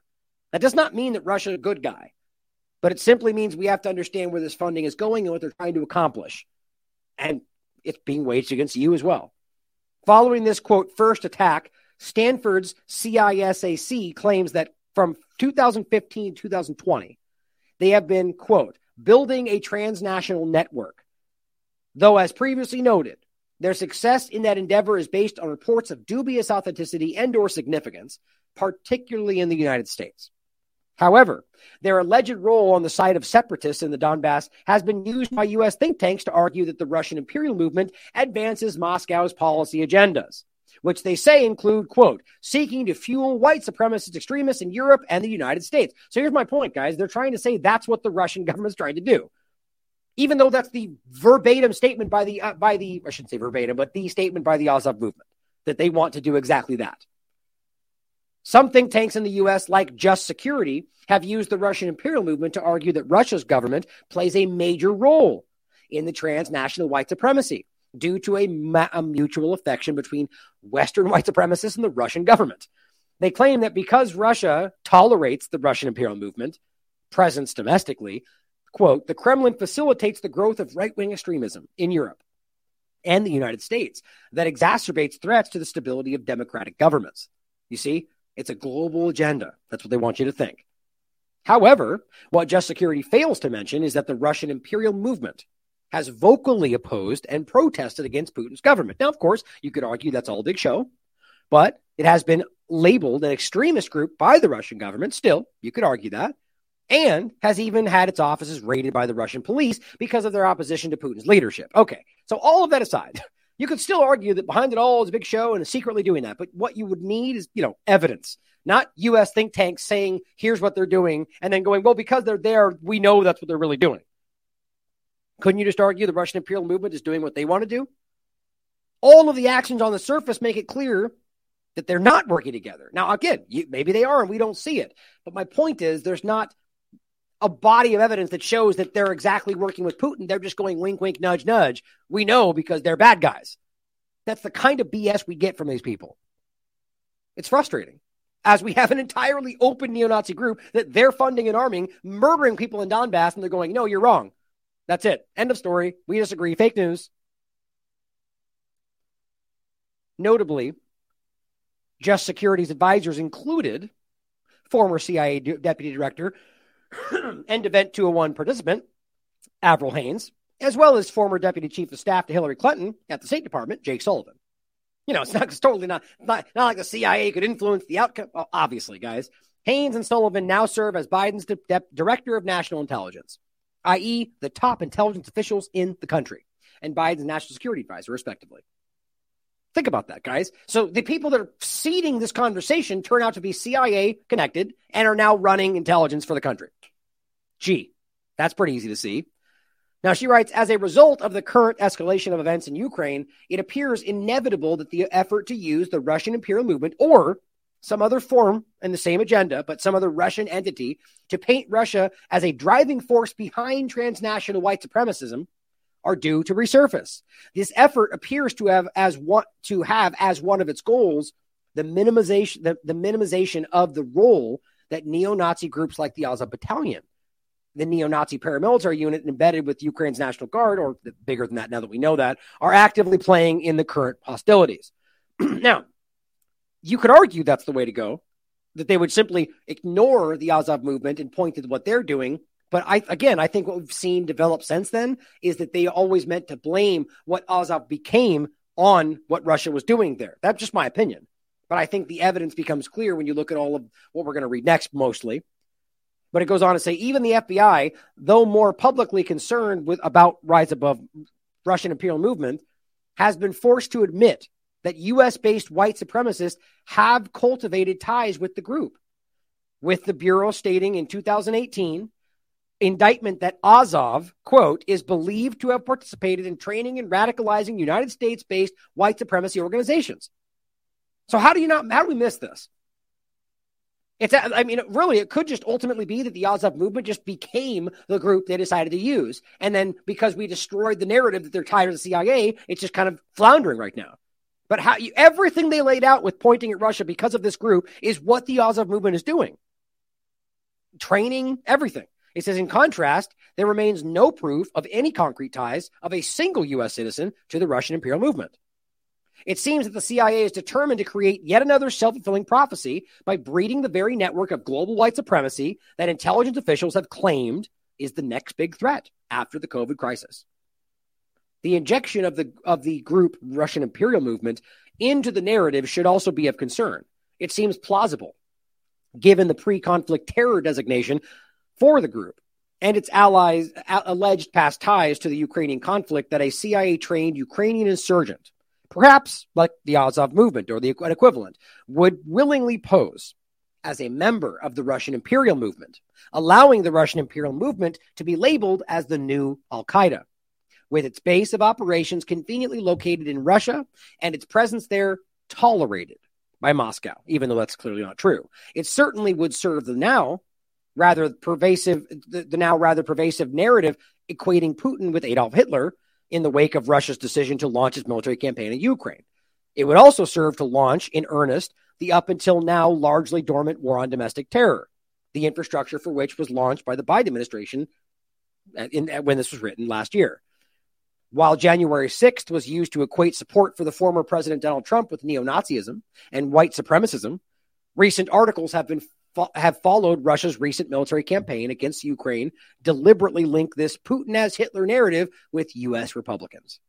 Uh, U.S. conservatives have long been the focus of domestic terror, fear mongering over the past several years. They are also, incidentally, the majority of gun owners. It's hard not to see that. Now, as we show you some more examples, this is from Combating Terrorism Center, written in 2022. There's a couple of good examples in here. First, it just says it is structured around National Corps political party that the U.S. State Department identified as a national hate group. So right now, as they're telling you, no, no, it's just the National Corps, and it's not. They call they themselves designated a hate group in 2018. This is how stupid they think we are. The Azov movement figures, for example, have had personal ties with the members of the Atomwaffen division. There you go. That's what I've been telling you. It's the same point. So that ties back to all of them. All of them are connected. Christopher Pohlhaus, the rest of these groups, they're all tied right back, whether they know it or not, to CIA funding. The base. Oh, so all that's the same sentence. So the point is, they're all connected. The Azov movement has personal ties with the Atomwaffen division, the base, the Rise Above movement, and other extremist networks. Those connections are real, says the combating terrorism group. Well, that's important to understand. You know why? Because the base is one of the most obviously transparent psyops I've ever seen. The base's goal, here it is again, is to unite the white nationalists for the coming war that will overthrow the government and reshape society. It's just another way to say the same thing they keep trying to say. The name, the base, is literally the English translation of Al Qaeda. Two on the nose. The base heavily draws inspiration from the Atomwaffen division. And who, who runs this? Oh, Rinaldo Nazzaro. Remember who he is? In 2014, Nazzaro reportedly worked with the U.S. forces in the Middle East on counterterrorism measures. Nazzaro had top secret clearance and was among a group that briefed special forces officers in the Middle East on military targeting and counterterrorism efforts. Nazzaro reportedly claimed to have been com- to have completed multiple tours in Afghanistan, Iraq. He has since denied ever putting on a uniform. In 2012, Nazzaro married a Russian woman and moved to New York City. Or excuse me, married a Russian woman in New York City and moved to Russia. He and his wife moved to St. Petersburg with their children in 2018. Interesting timing overlap. Exactly what we were just talking about. The Russian imperial movement, the time frame, it's all the same. After Nazzaro posted letters online from the DHS where they thanked him for his service. DHS confirmed Nazzaro's employment. Even though weirdly for a moment he denied the uniform, right? Like, so there's this is a guy's got top secret clearance. He's a member of the Department of Defense. Multiple tours, top secret clearance and then just goes, "Oh, I want to be white supremacist, and I'm going to wake up and move to Russia." I mean, that and, and name yourself the tra- English translation of the base or of, of Al Qaeda. It just it seems stupid. Okay, so bringing that back to the main point, this is a government funded. This is WestPoint.edu, combating terrorism. Again, it's from it's 2022. Even they're literally telling you the base has direct personal connections with the Azov movement, and the Azov movement is funded by the CIA. Okay. And by the way, here's what's funny about it. I, I mean, as it originated, you don't need to hide the Azov movement's directly funded by the U.S. government right now. So if the U.S. government is funding the Azov movement right now and they're directly tied to the base who's pretending to be a group in Russia, well, work that out for yourself. It's pretty damn stupid. The, uh, the Azov movement and other Ukrainian units with extremist links are believed to still be des- the destination for some foreign extremists today. Well, yeah. This does not mean that the Azov regiment and the broader Azov movement are not a concern when it comes to terrorism. Both have had, realize this is the 2022. Both have had and likely still have direct extremist ties. And there are credible reports that members of the Azov regiment have uh, perpetrated war crimes and human rights violations. Well, that's we all know. Anybody with brain cells can see that's happening.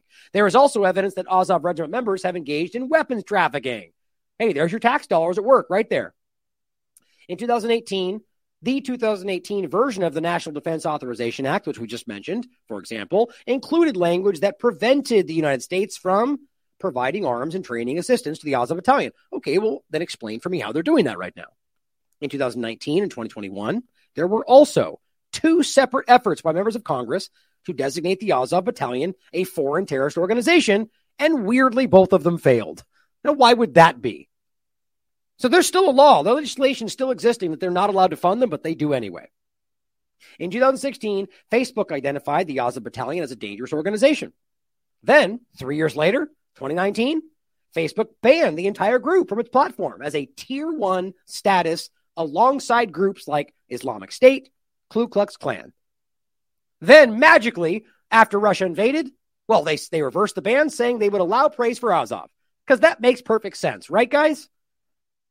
It does when you understand what's really going on. The scale of Russian paramilitary activity in Ukraine can be difficult to track. yeah, you don't say. And discerning the percentage of Russian mercenaries who have extremist views who are active there, it's even harder.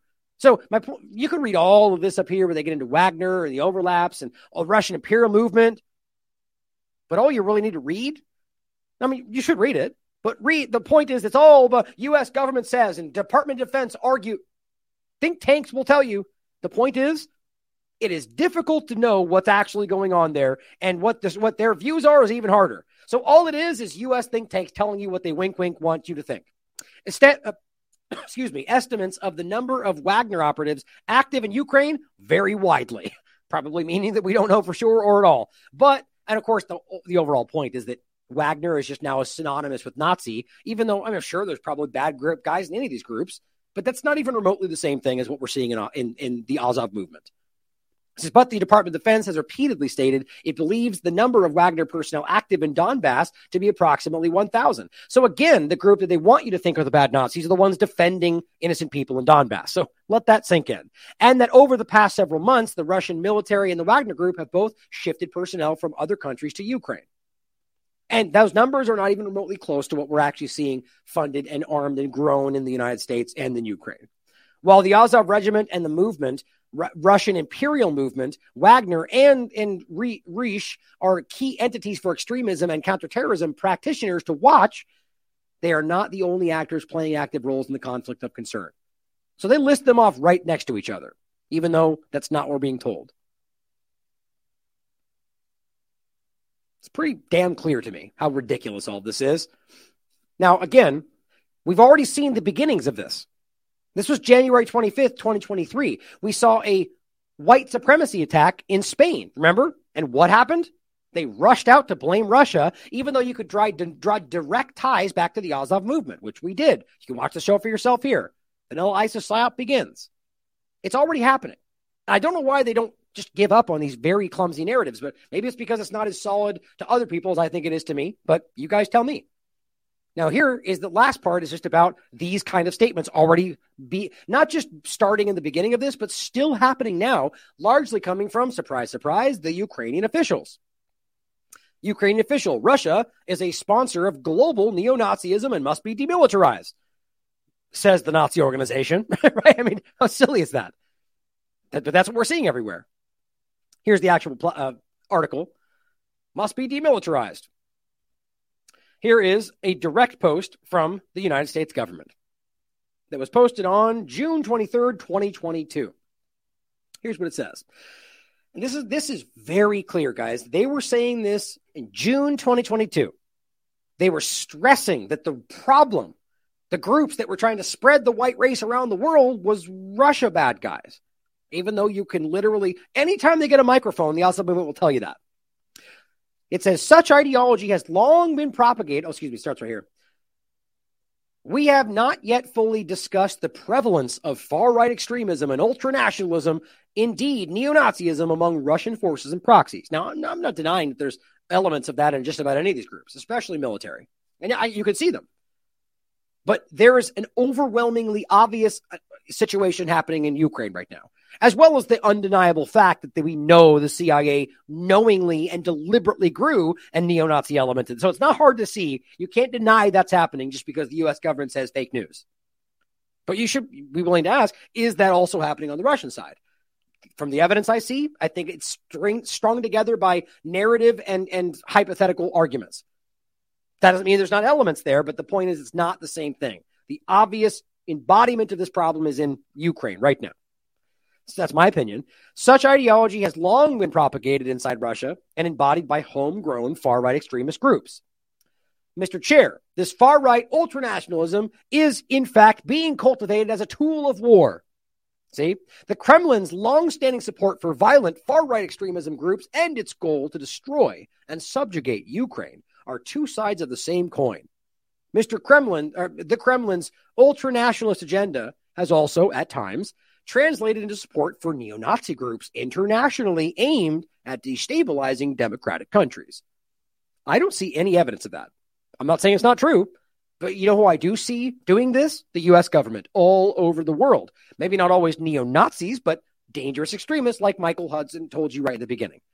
They did it in Afghanistan, they did it in Syria, they did it everywhere. Look at the people they were funding and arming in, uh, in Venezuela. I mean, it's just it's it's they were the ones caught throwing Molotov cocktails on what was supposed to be aid for people. It, it's blatant. The connections between the Russian state and neo Nazi movements throughout Europe are extensive and well documented, it says. Now, again, when you really hear that, like, that is the Russian imperial movement and a few other flimsy things based on State Departments and think tanks. Well, you've got like every outlet in the world with years of coverage of the Azov movement, and this is what they're pushing forward. The connections between Russian state and any the neo-Nazi movements throughout Europe, which involves the Azov movement, guys, are well documented. And many of these relationships illustrate the explicit link to Russia's war against Ukraine. Just last week, on June 15th, the U.S. Department of the Treasury designated one such neo Nazi, Anton Thulin, as a specially designated global terrorist. It's this guy. Swedish member of the Russian imperial movement. Here we go. suddenly, right at the beginning of this, we designate the Russian imperial movement bad guy as the biggest thing to point at. Well, you're going to find out that this guy's connected with all the same things as well, but we'll come to that next. The Russian imperial movement was previously designated by the State Department as a specially designated global terrorist organization in April 2020 for providing terror training for armed acts of terrorism. So really, that's what they're now boiling it down to. They train the people that later went on to do it, even though that's argument at best. And that there are groups that carried out much larger, much content, and are right now gigantic compared to what they became. So it's, it's a choice. Curiously, the Russian imperial movement continues to operate. But that's not really well. Here's here's the funny point. Isn't that the same thing with people like David Duke? Or what about this guy? Are you are you all are you arresting them on the spot and putting them in jail? Well, no, you're allowing this people free speech and so on, right? But just think about how they love to put these kind of narratives out. Curiously, they're still around. Okay, well, the same thing's happening here. Like, um, the point is that Russia has taken action. They're designated a terrorist group. They've raided their offices. They've, you know, the, uh, the point is, are they breaking laws? Then they can be arrested for it. And it seems that Russia has done that but you guys can decide for yourselves. In this case, it seems that not only are you allowing these groups to continue to proliferate, which again, free speech and so on, but you're literally arming one of the biggest examples of that right now in the in Ukraine and allowing them to murder people. So let's be clear about who's curiously allowing things to continue to operate.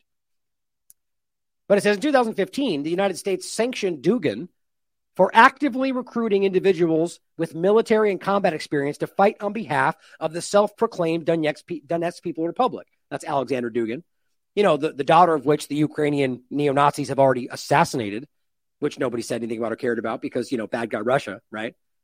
Or killing civilians or killing journalists. But, you know, as long as they're Russian sided, we can pretend we don't care. disgusting. But realize that all they're really saying is, well, they fought on the side that we don't like so therefore Nazi. One of its core tactics is to publish fringe thinkers and conspiracy theorists in Western countries, giving them a broader platform. well, you know who does that more than anyone in the world? The U.S. intelligence apparatus. Opening up these, the Radio Free Europe and Radio Free, that's exactly what they literally do. I, I'm sure Russia does it too.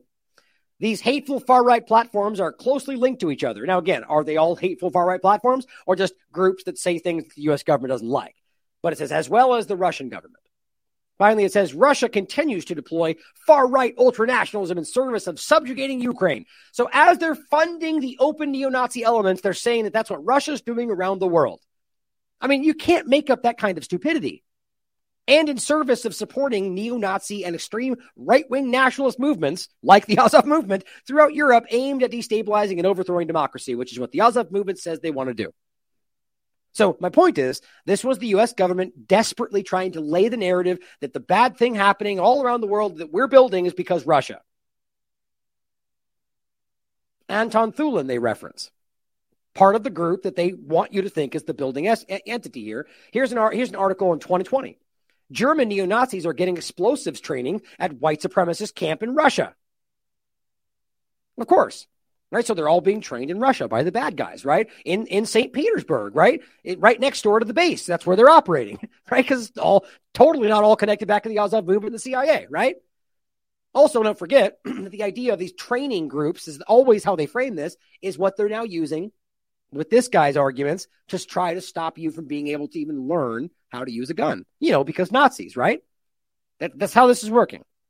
We'll get there in a minute. German attendance at the camp in St. Petersburg highlights the growing cooperation between white supremacist groups internationally. Well, you know who they include because it was before the invasion? The Azov movement. The German extremists who attended the camp belonged to the youth wings of two fringe German political parties, widely considered to be neo Nazi movements the National Democratic Party, and what do you know? The third path. What was that again? That is the international arm of the Azov movement in Germany. See? It's not hard to put these things together, guys. And this is not hyperbole. Hypo- this is not hypothetical. This is FBI documents. This is expert testimony with even corporate media saying this before they invaded.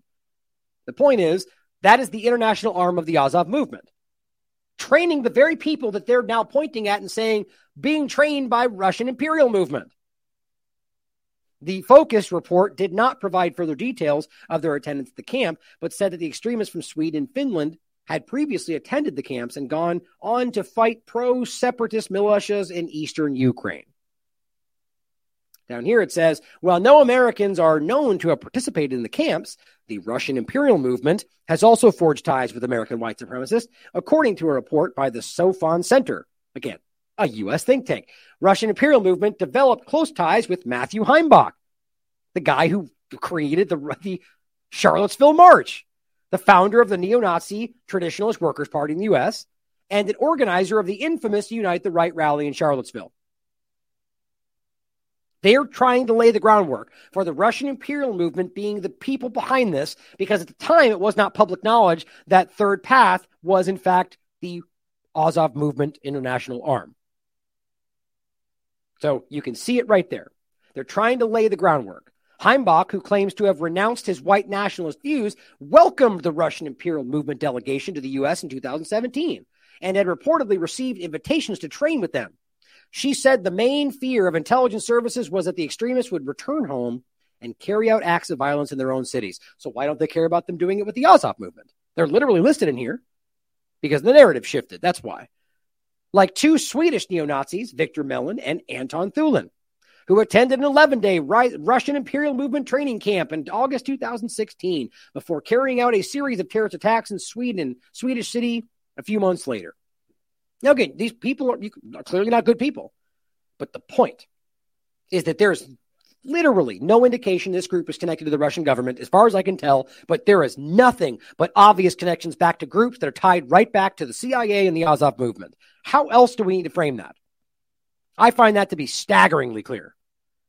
Now, Michael Tracey pointed something out that I think is interesting. Everyone's talking about the Burning Man, whatever. I haven't even looked at what's going on, but apparently they had a an effigy burned for Ukraine at the at the Burning Man festival. And turns out it was funded by the US government. How do we not see how blatant this is? Naturally, these pro Ukraine displays at Burning Man were a straight up state run PR operation. The head of the charity that organized it is a deputy defense minister of Ukraine. Think about that. Creating, I mean, in the United States, creating things, funding things, being a part of policy choices. The charity specializes in fu- uh, fueling grenade launchers, mortars, drones, etc., into the war zone. CNN covered the Burning Man Ukraine collab. And of course, just, I guess, just failed, didn't notice, right? They neglected to mention that it was an operation of the Ukrainian Ministry of Defense. That's so embarrassing. Instead, they make it seem like it's just a plucky little grassroots project. Cool journalism. CNN, they're not, or Fox, they're not journalism, guys. They're propaganda outlets. And then just a couple last points to finish up here. I just thought this was hilarious. This is literally a a uh, this is on, from 20 this is 2022. Financing right financing extreme right-wing volunteers in Ukraine. Past lessons for new risks? Are you serious? This is from the, the EU. You're literally like, should we fund any more Nazis for uh, for extreme? Like, what is that about? Financing extreme right wing volunteer? Yeah, isn't that what you're saying is a false story? I just think that's ridiculous. Now, last two points. This was shared with me. Uh, FEMA Coladas, Nude Green, the Blood Tribe Nazi psyop, summed up in two screenshots from this article. And I'll read this to you, but here's the full article. Here's what it says: Proposal to prevent paramilitary and neo-Nazi training camps. So now we're conflating militia and Nazi because that's what was one of the main points here.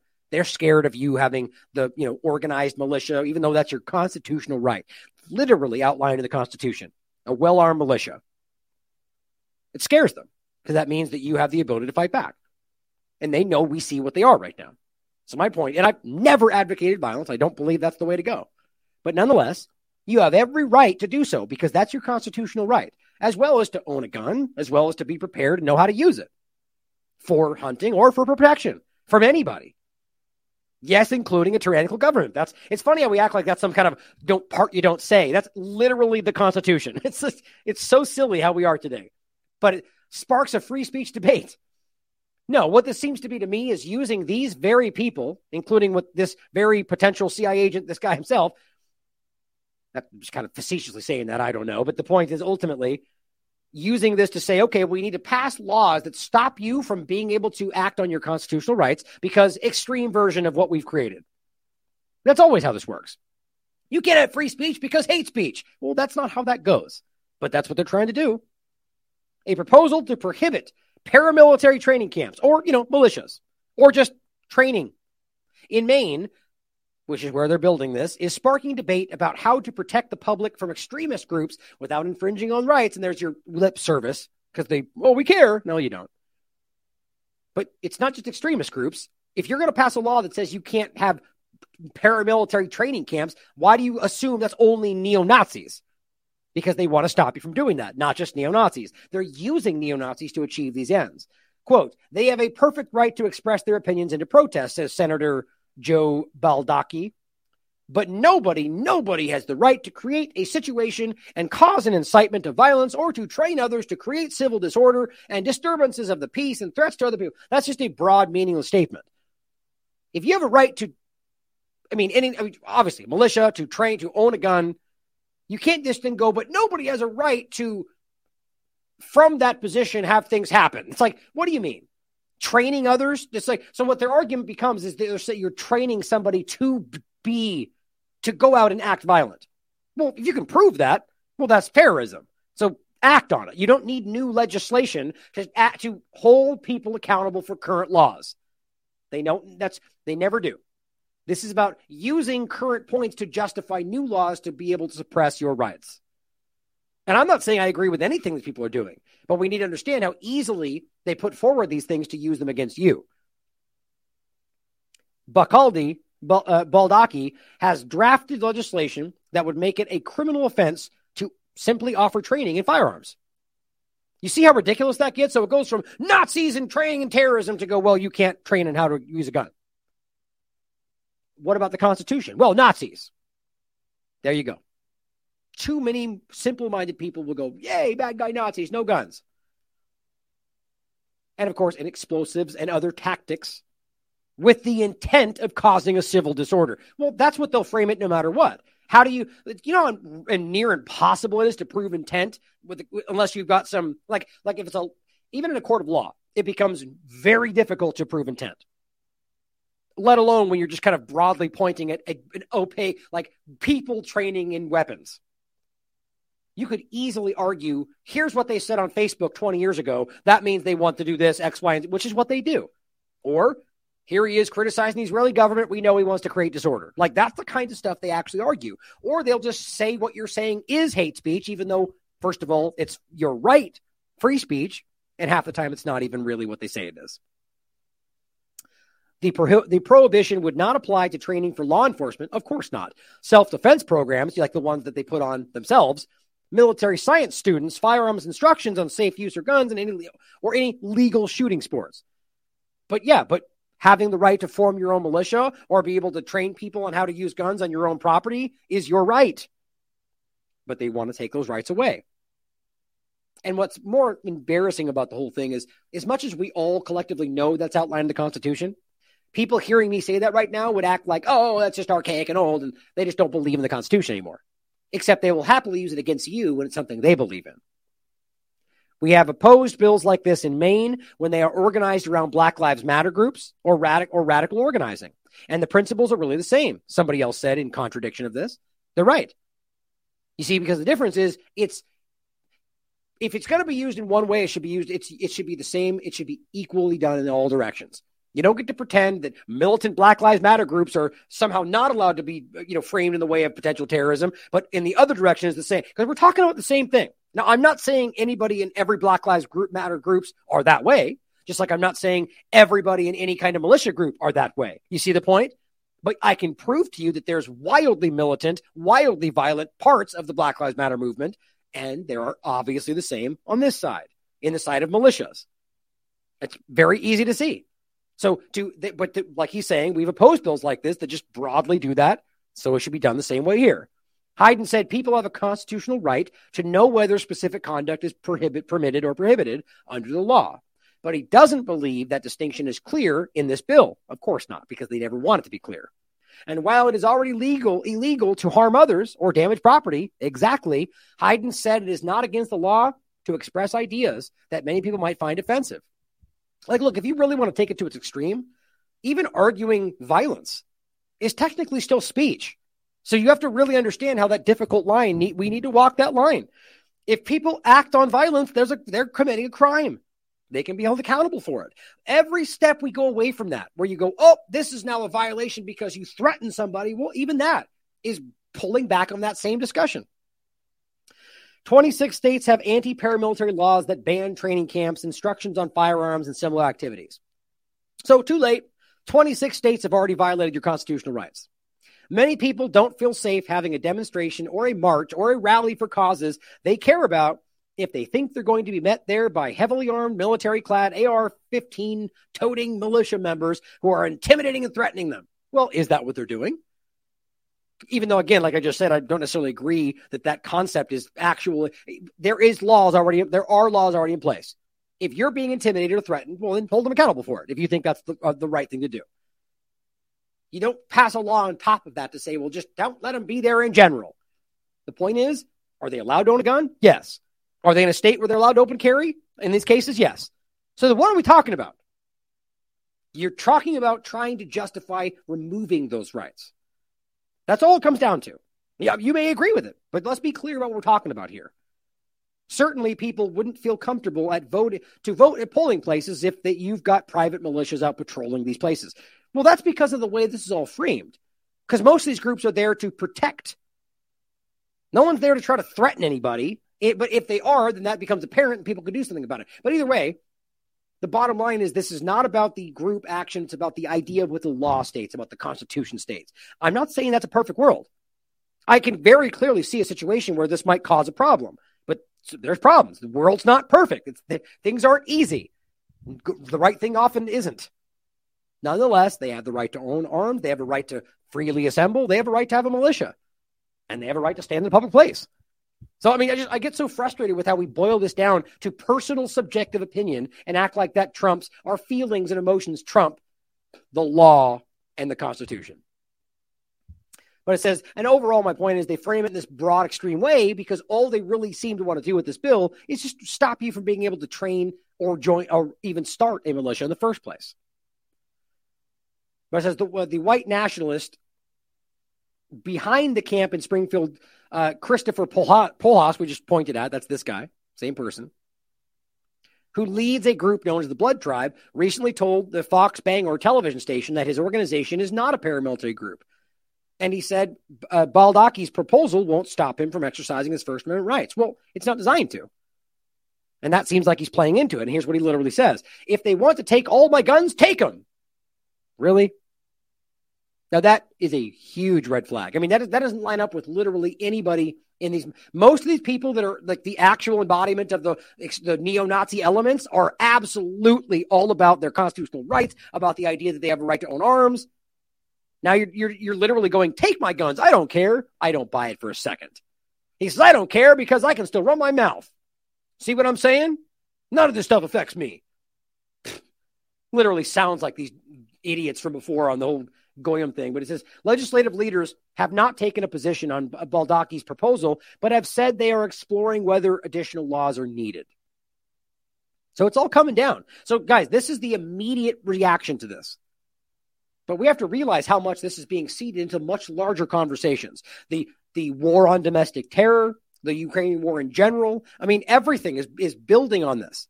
But already they're trying to lay out laws that will stop you from even being able to train and arm yourself the way you're legally allowed to because bad guy Nazis. Pretty crazy. But that's where I'll leave it for today. There's plenty of other things we'll dive into. But thank you for tuning in, guys, because I really do think this is important. I mean, I, I know we've been harping on this topic for a long, on and off for a long time, but I, I think it's as obvious as anything we talk about today. It's very clear that there's something going on here that's being built and every step we get closer, it continues to flush out, just like Whitney's been laying out, just like we've been finding in the research. I think it's pretty obvious. And in any case, whether you think that or not, historically, this is what they do. I mean, verifiably, we can prove moderate rebels or any number of examples in South America. Or, this is exactly what the U.S. government does. They arm the crazy people and they use them to fight to to achieve their ends, and then blame somebody else and steal from the people on the countries they, they occupy. And they name it all freedom. It's disgusting. But thank you for tuning in, guys, because we need to continue to fight. As always, question everything. Come to your own conclusions. Stay vigilant.